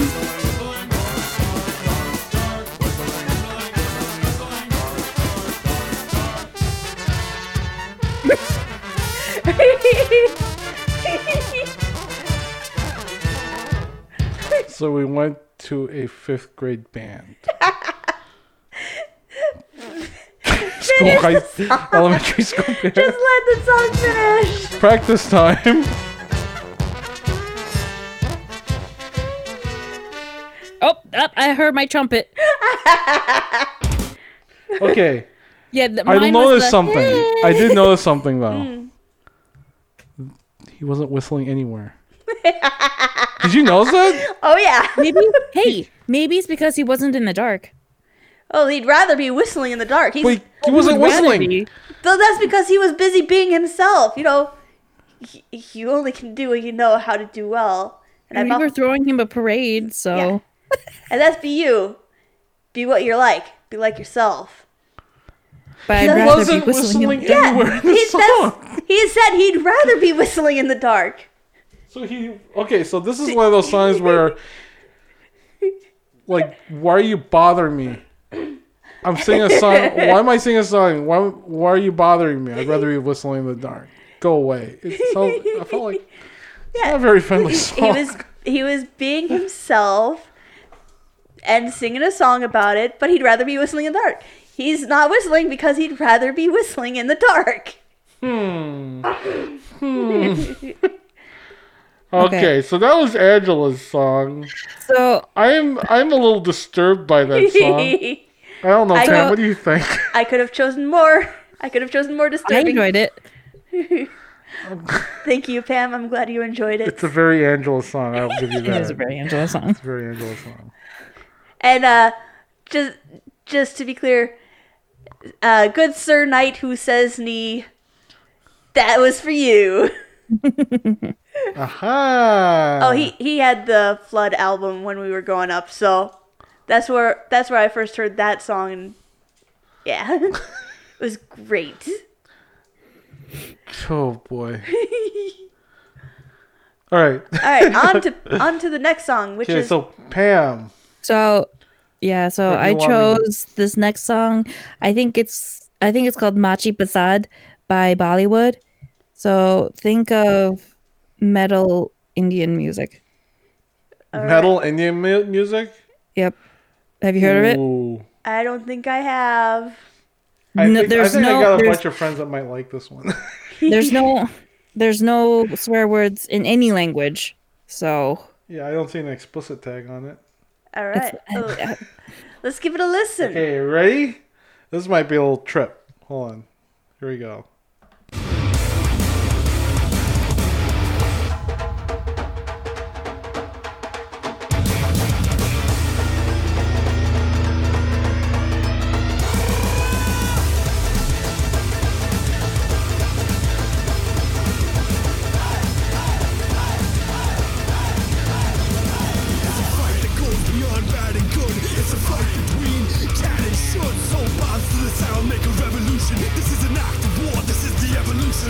I thought this was gonna be an Indian like in the, in the Indian language, like yeah, part India. of it is. Part of it is. It's half uh, ha- uh some of it is in English, some of it is in Hindu. Ah, Okay, it's so not very. It's not very. I thought it was gonna be like industrial metal, like rah, rah, rah, rah, that sort of thing. Uh, No. well, if you hit it, it comes a little bit later. oh, oh okay. I was a little bit more All right, surprised. Um, I'm gonna say I I did kind of like how they did the introduction because it starts out like regular metal and then the the change to the the drums. I don't know what kind of drums those are, but This, it sounds very like Indian. I mean, like Yeah. like Indian instruments. I think I heard like a sitar in there somewhere. yeah, I, I don't know. Let's, let's, let's go back to Okay.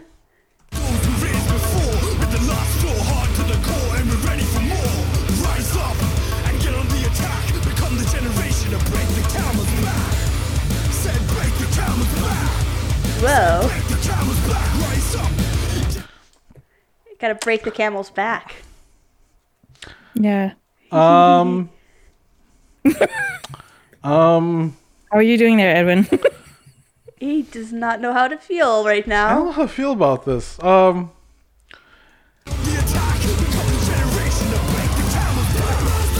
Okay, it's starting to get good in terms of what I like about about metal, right? I don't know how I felt about that beginning part. It feels like he was trying. he was like trying to be metal, and then he was then he's like sort of found himself. Now, I want that man. I want to get the man. as as like when it got when it does go to English, like yeah, it's definitely the themes of like metal music. But yeah, it's it's kind of interesting because you you can kind of hear like different cultural influences. Like you yeah, can hear I can hear it. you can hear like the American metal style and, and little and some of the Indian music style kind of going into that and I, and I believe um if you if you watch this on YouTube, it has a full translation of both of the Hindu thing and uh in context this song is basically about, about rebellion. Oh yeah, I hear it. yeah, But isn't that like what a lot of like? It's like one of like the main the main themes of like like industrial hardcore metal. Well, It's like um it, it- well there's many types of rebellion, but I honestly think that this one was a l- little bit leaning more towards political. ah interesting. huh okay.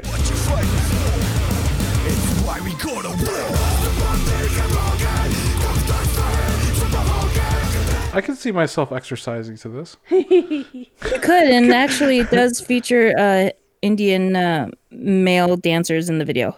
Yeah. Nice. I do I do hear the influences like that's one of the things about like like a lot of this kind of music where you can hear like when a person thinks about like this kind of music, right? It's all screamo. Mhm. Right? Yeah. And like ah, that sort of thing, right? Like people it's like here, here, take a lozenge, right?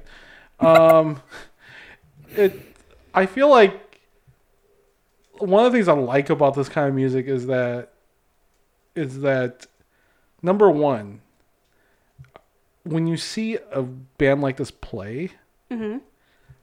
they actually have a bit of skill. like especially the drummer. Mhm. It's really hard to do I feel like it's really hard to do drumming for like this kind of music because You gotta move fast. you have to move fast. You have to be fit. You're not gonna. I mean, you know, and all the the the beats that you have to do, you have still to keep in time, right? Mhm. Like this, what this was, and then now they're adding like influences like Indian music. They're adding like sitars in there and like the like the like traditional bells, whatever. You know, like all this stuff that you think of like um what you would hear like in like well Bollywood, you know. So. Bah, okay.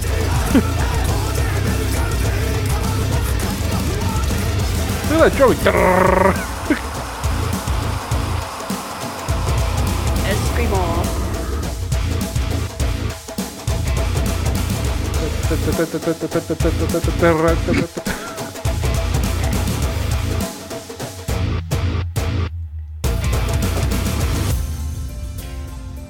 Ooh, what? What? is, is this still, is What? this still the wait, same wait, song? Wait a minute. What Yeah. the heck was that? Oh, that that was that was a sudden transition. Go back, go back.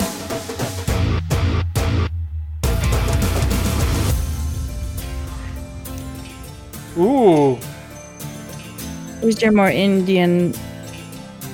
Yeah, it's like style. the, what is that, like the, Dulcimer. yeah.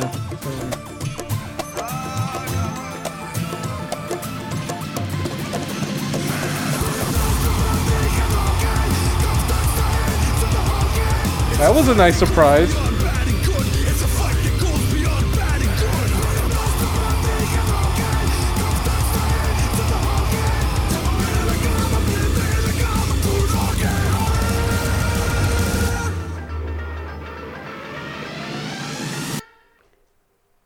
Can't help but think in my mind that's like that was just like I just need to breathe time Yeah. before I go into this next thing. So we're just gonna like Catch our breath.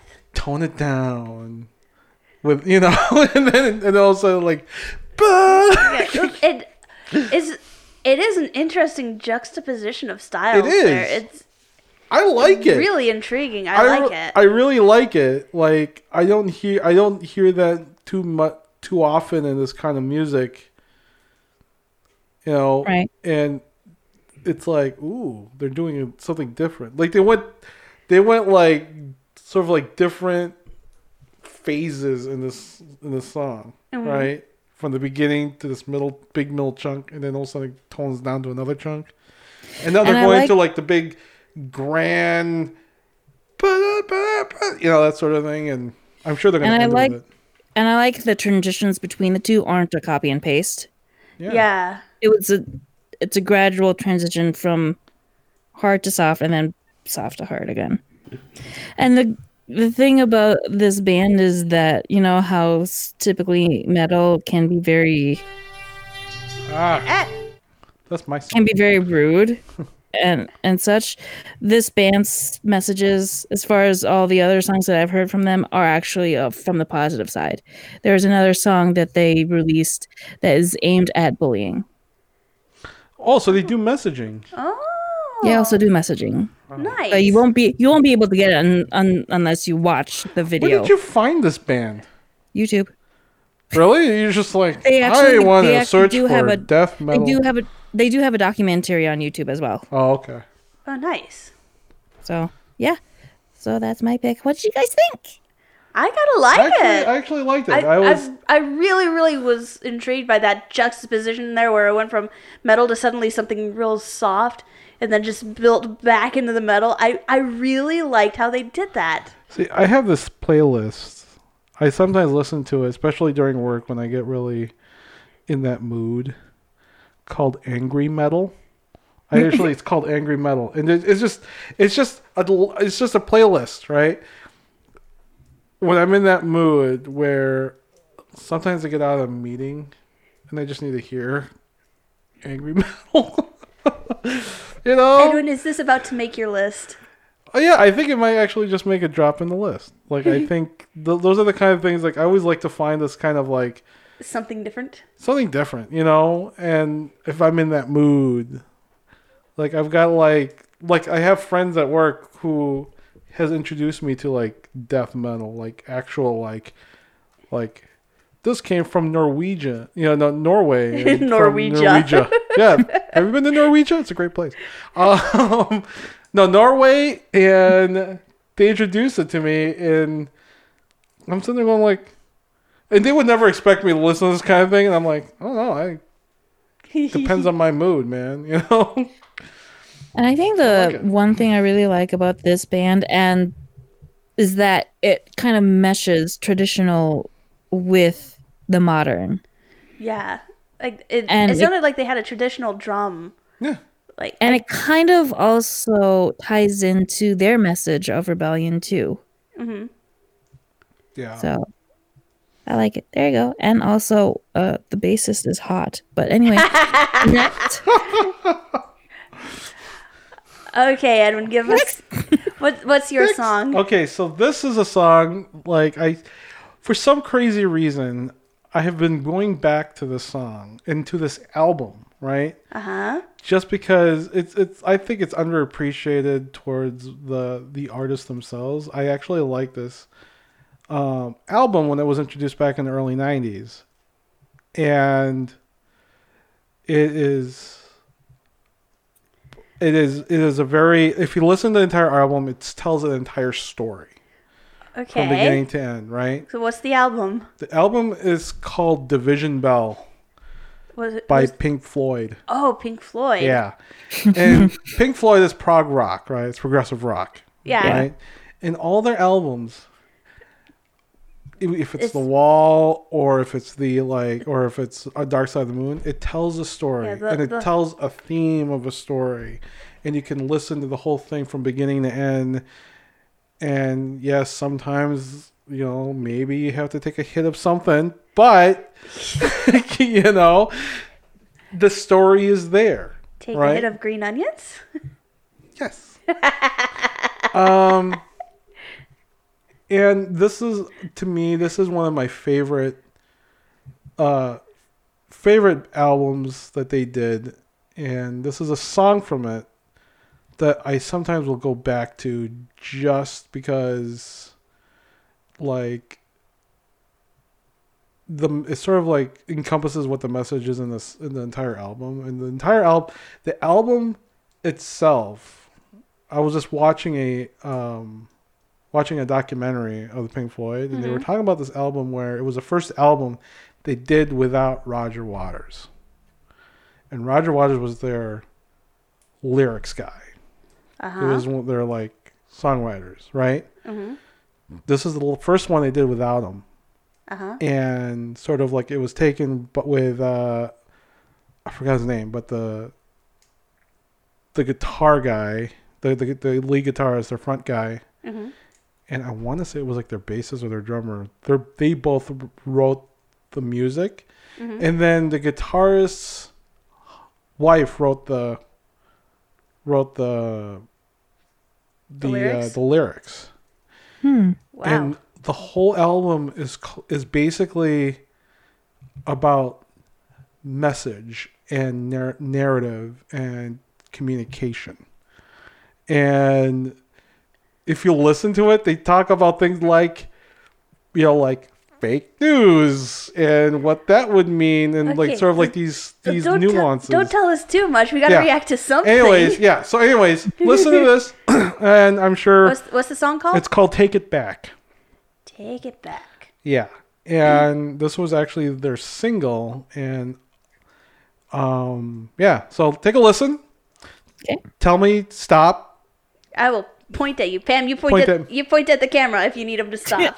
Okay. Well, I can't cuz I'm staring at. you can look at me at- over at the camera. I can Okay. point at the camera too. Okay, here we go.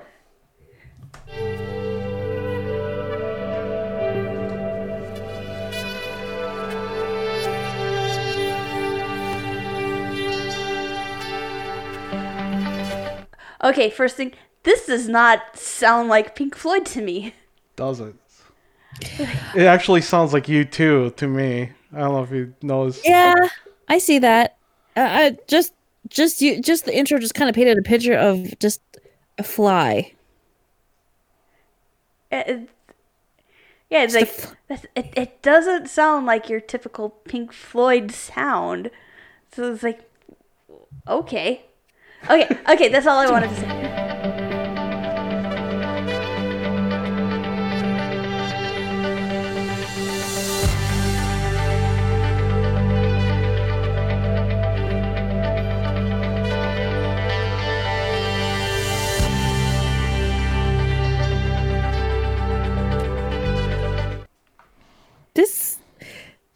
This sounds like an intro to a movie.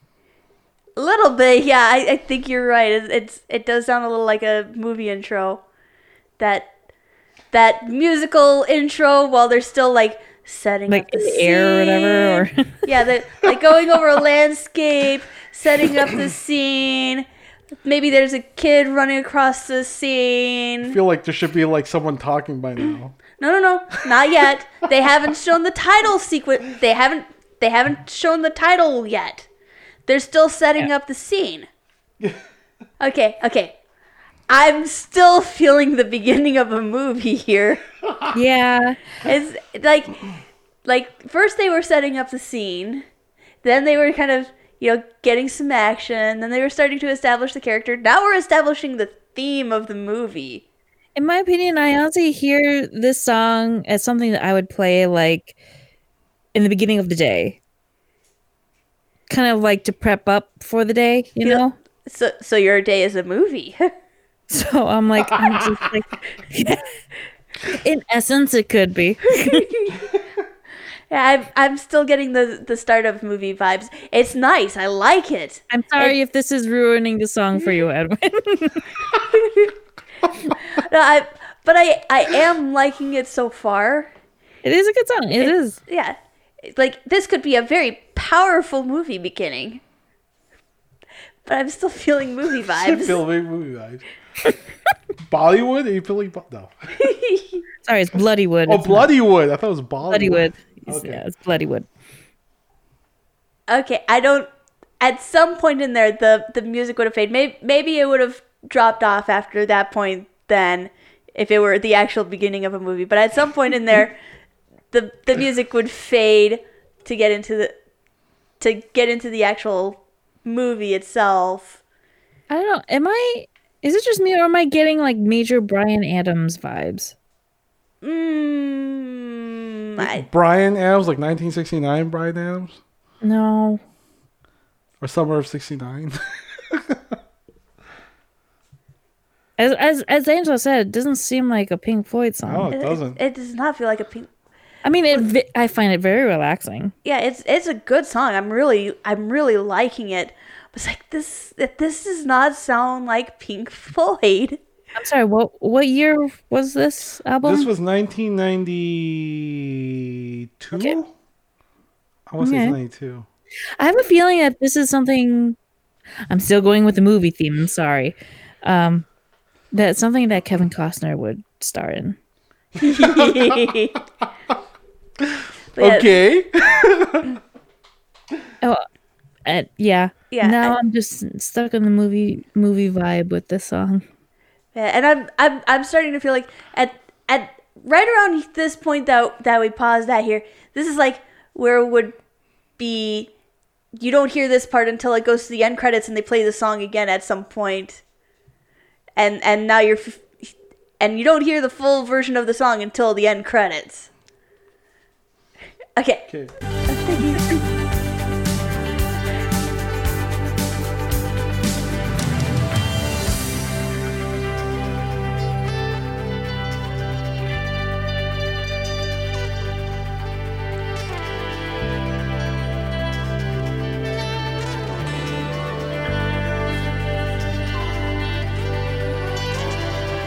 Okay, the end is Pink Floydish. I don't know if this is actually the end yet.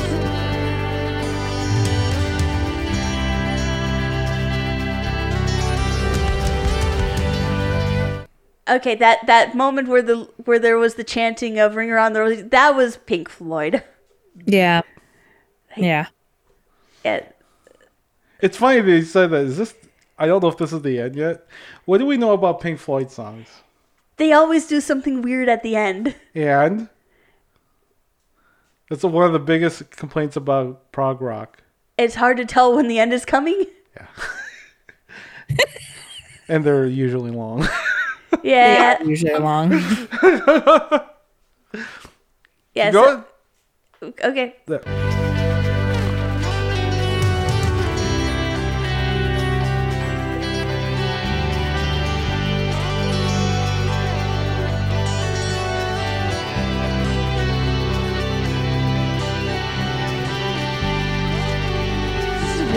Song.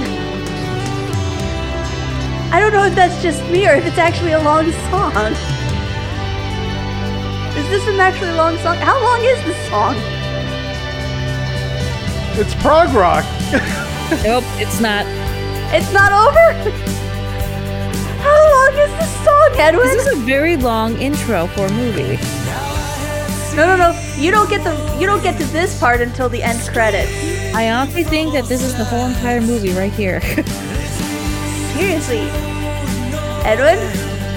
You're still not answering. How long is this song? This song is six minutes. Edwin! But here's the thing: the reason why I like the song is because this is one of the only songs I think in the entire album. It's like the pivotal moment of the entire narrative in the in the entire album. That's why I picked it, and that's why it has such a climactic, like sweep sort of thing. You know, because when you hear the lyrics on this thing, it'll he talks about not trusting, Uh-huh. right? Again, it's all about communication. It's not trusting, and then at it does this huge like swell interlude type thing that you guys heard and you were wondering. It's like, is this the end of the song? If you listen to it now, it's like you sort of hear sort of like a like a pivot he does in the song. Uh, Is this an, a musical pivot or a lyrical pivot? It's a, like a lyrical. It's like well, it's like a messaging pivot. Okay, I think I. It, so far, I'm enjoying this song. I could picture my. I could picture enjoying this song, just chilling on a. On like a hot, hot sunny day. yeah, this this is this is definitely one that would go on a chill list. Definitely, right? Yeah. I never thought Pink Floyd would ever have something that I would want on a chill list. I I did think that was kind of an interesting lyrical thing they did. Like earlier in the song, she's they were like, she might take it back someday. She might take it back, and then she's like, and then it changes to like, she can take it back. She will take it back someday. Yeah. Like, okay. And that's what the that's what the pillable you know the pillable moment happens in the messaging because it's I don't know you gotta listen to the whole album like you know bec that's what I do like there's always like I do All my right, yearly so- division bell listen so Okay. How much more is left of the song? all right.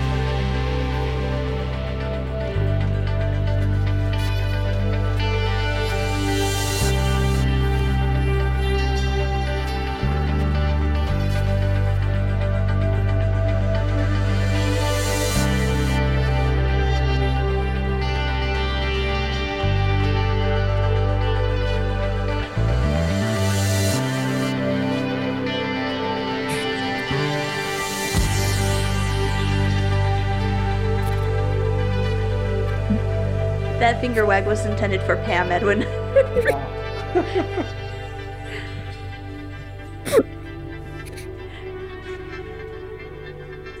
See, and here's the thing. This whole album doesn't have like Actual song end? actual song ends. It just it goes it rolls into the other song. Huh. And you know, it's a very good chill song when when two people are able to yawn sync. just like me and Angela, we were just yawning at the same time. Okay, yes, it's boring. I No, no, no, no. It's it's too relaxing. No. It is. It's a chill song. I I under, completely understand It's, that. it's a long song and, And it's there's- relaxing. One of the things about this album, It's close to 10 p.m. oh, it is. Uh, What's that? Are you serious? Yes. one of the one of the things about this this album is that it really showcases um I wish I remember his name. I can't remember his name. The the lead guitarist. There's one song in here that got best solo guitar um in the Emmys. Think it was- Wow. I'm not in the Emmys, but the Grammys. And the whole song is nothing but one long solo guitar song. Wow. And it it was one of the songs I'll tell you I'll tell you this. It's one of the songs that made me want to learn how to play the guitar. Wow. And because it was one of those things where I just like listened to over and over again when I was a kid. But Edwin, all right. But this song that we just listened to, Yep. you agree that it does sound like the beginning of a movie. It does. And it sounds to me, the first time I l- listened to this, I thought it was U2. Because when I was Yeah. a kid, when I was a kid, my brothers would play U2, right? Uh, Joshua Tree, right? Great album. And then when I listened to this, I thought it was off Joshua Tree. It's like I never heard of that song until he just starts singing. I was like, wait a minute, that's not Bono, you know. And then my brother, I remember like looking at the CD and I saw Pink Floyd. And if you ever get a chance to look at the album cover of this, I think it's one of the best album cover art I've ever seen. Wow. And okay. yeah, and in fact, the the the the stuff that they use for the album cover is mm-hmm. actually in a museum somewhere. Wow. now. So right. Anyways, That's us reacting to some music. Edwin, I hope you're happy. yes, I finally understand reaction videos, but only certain ones. It's it's basically like any other thing. Either hate who's reacting, is or Yeah. you enjoy the person who's reacting. Yeah. So, anyways,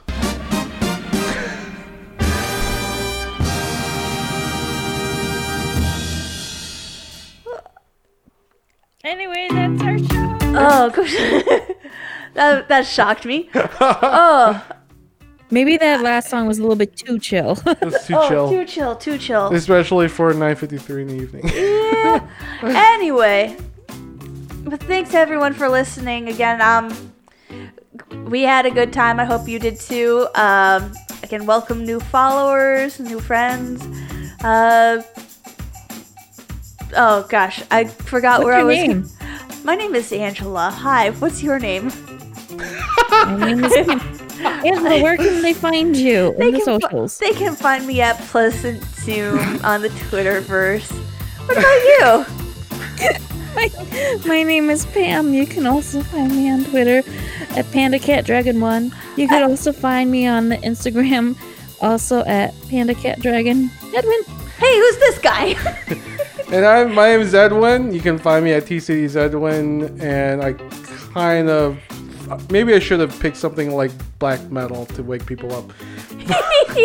but um, yeah, you can find me at TCD's Edwin. You can also find me on DIY Edwin, where I put all my creations. That's his Instagram. That's my Instagram. I put all my creations I've done thus far on there. Um, and uh, yeah, look for that some of those updates. Also, yeah, TCZ1 if you want to hear uh, on if you're on the Twitter sphere, you can find me there.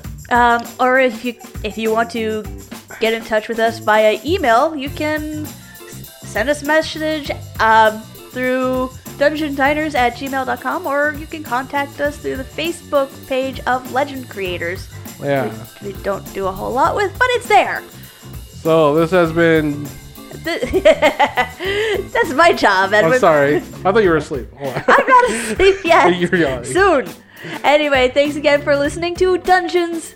Diners. And dorks. I'm going to bed now. Let's go to bed. Bye. Bye. Bye.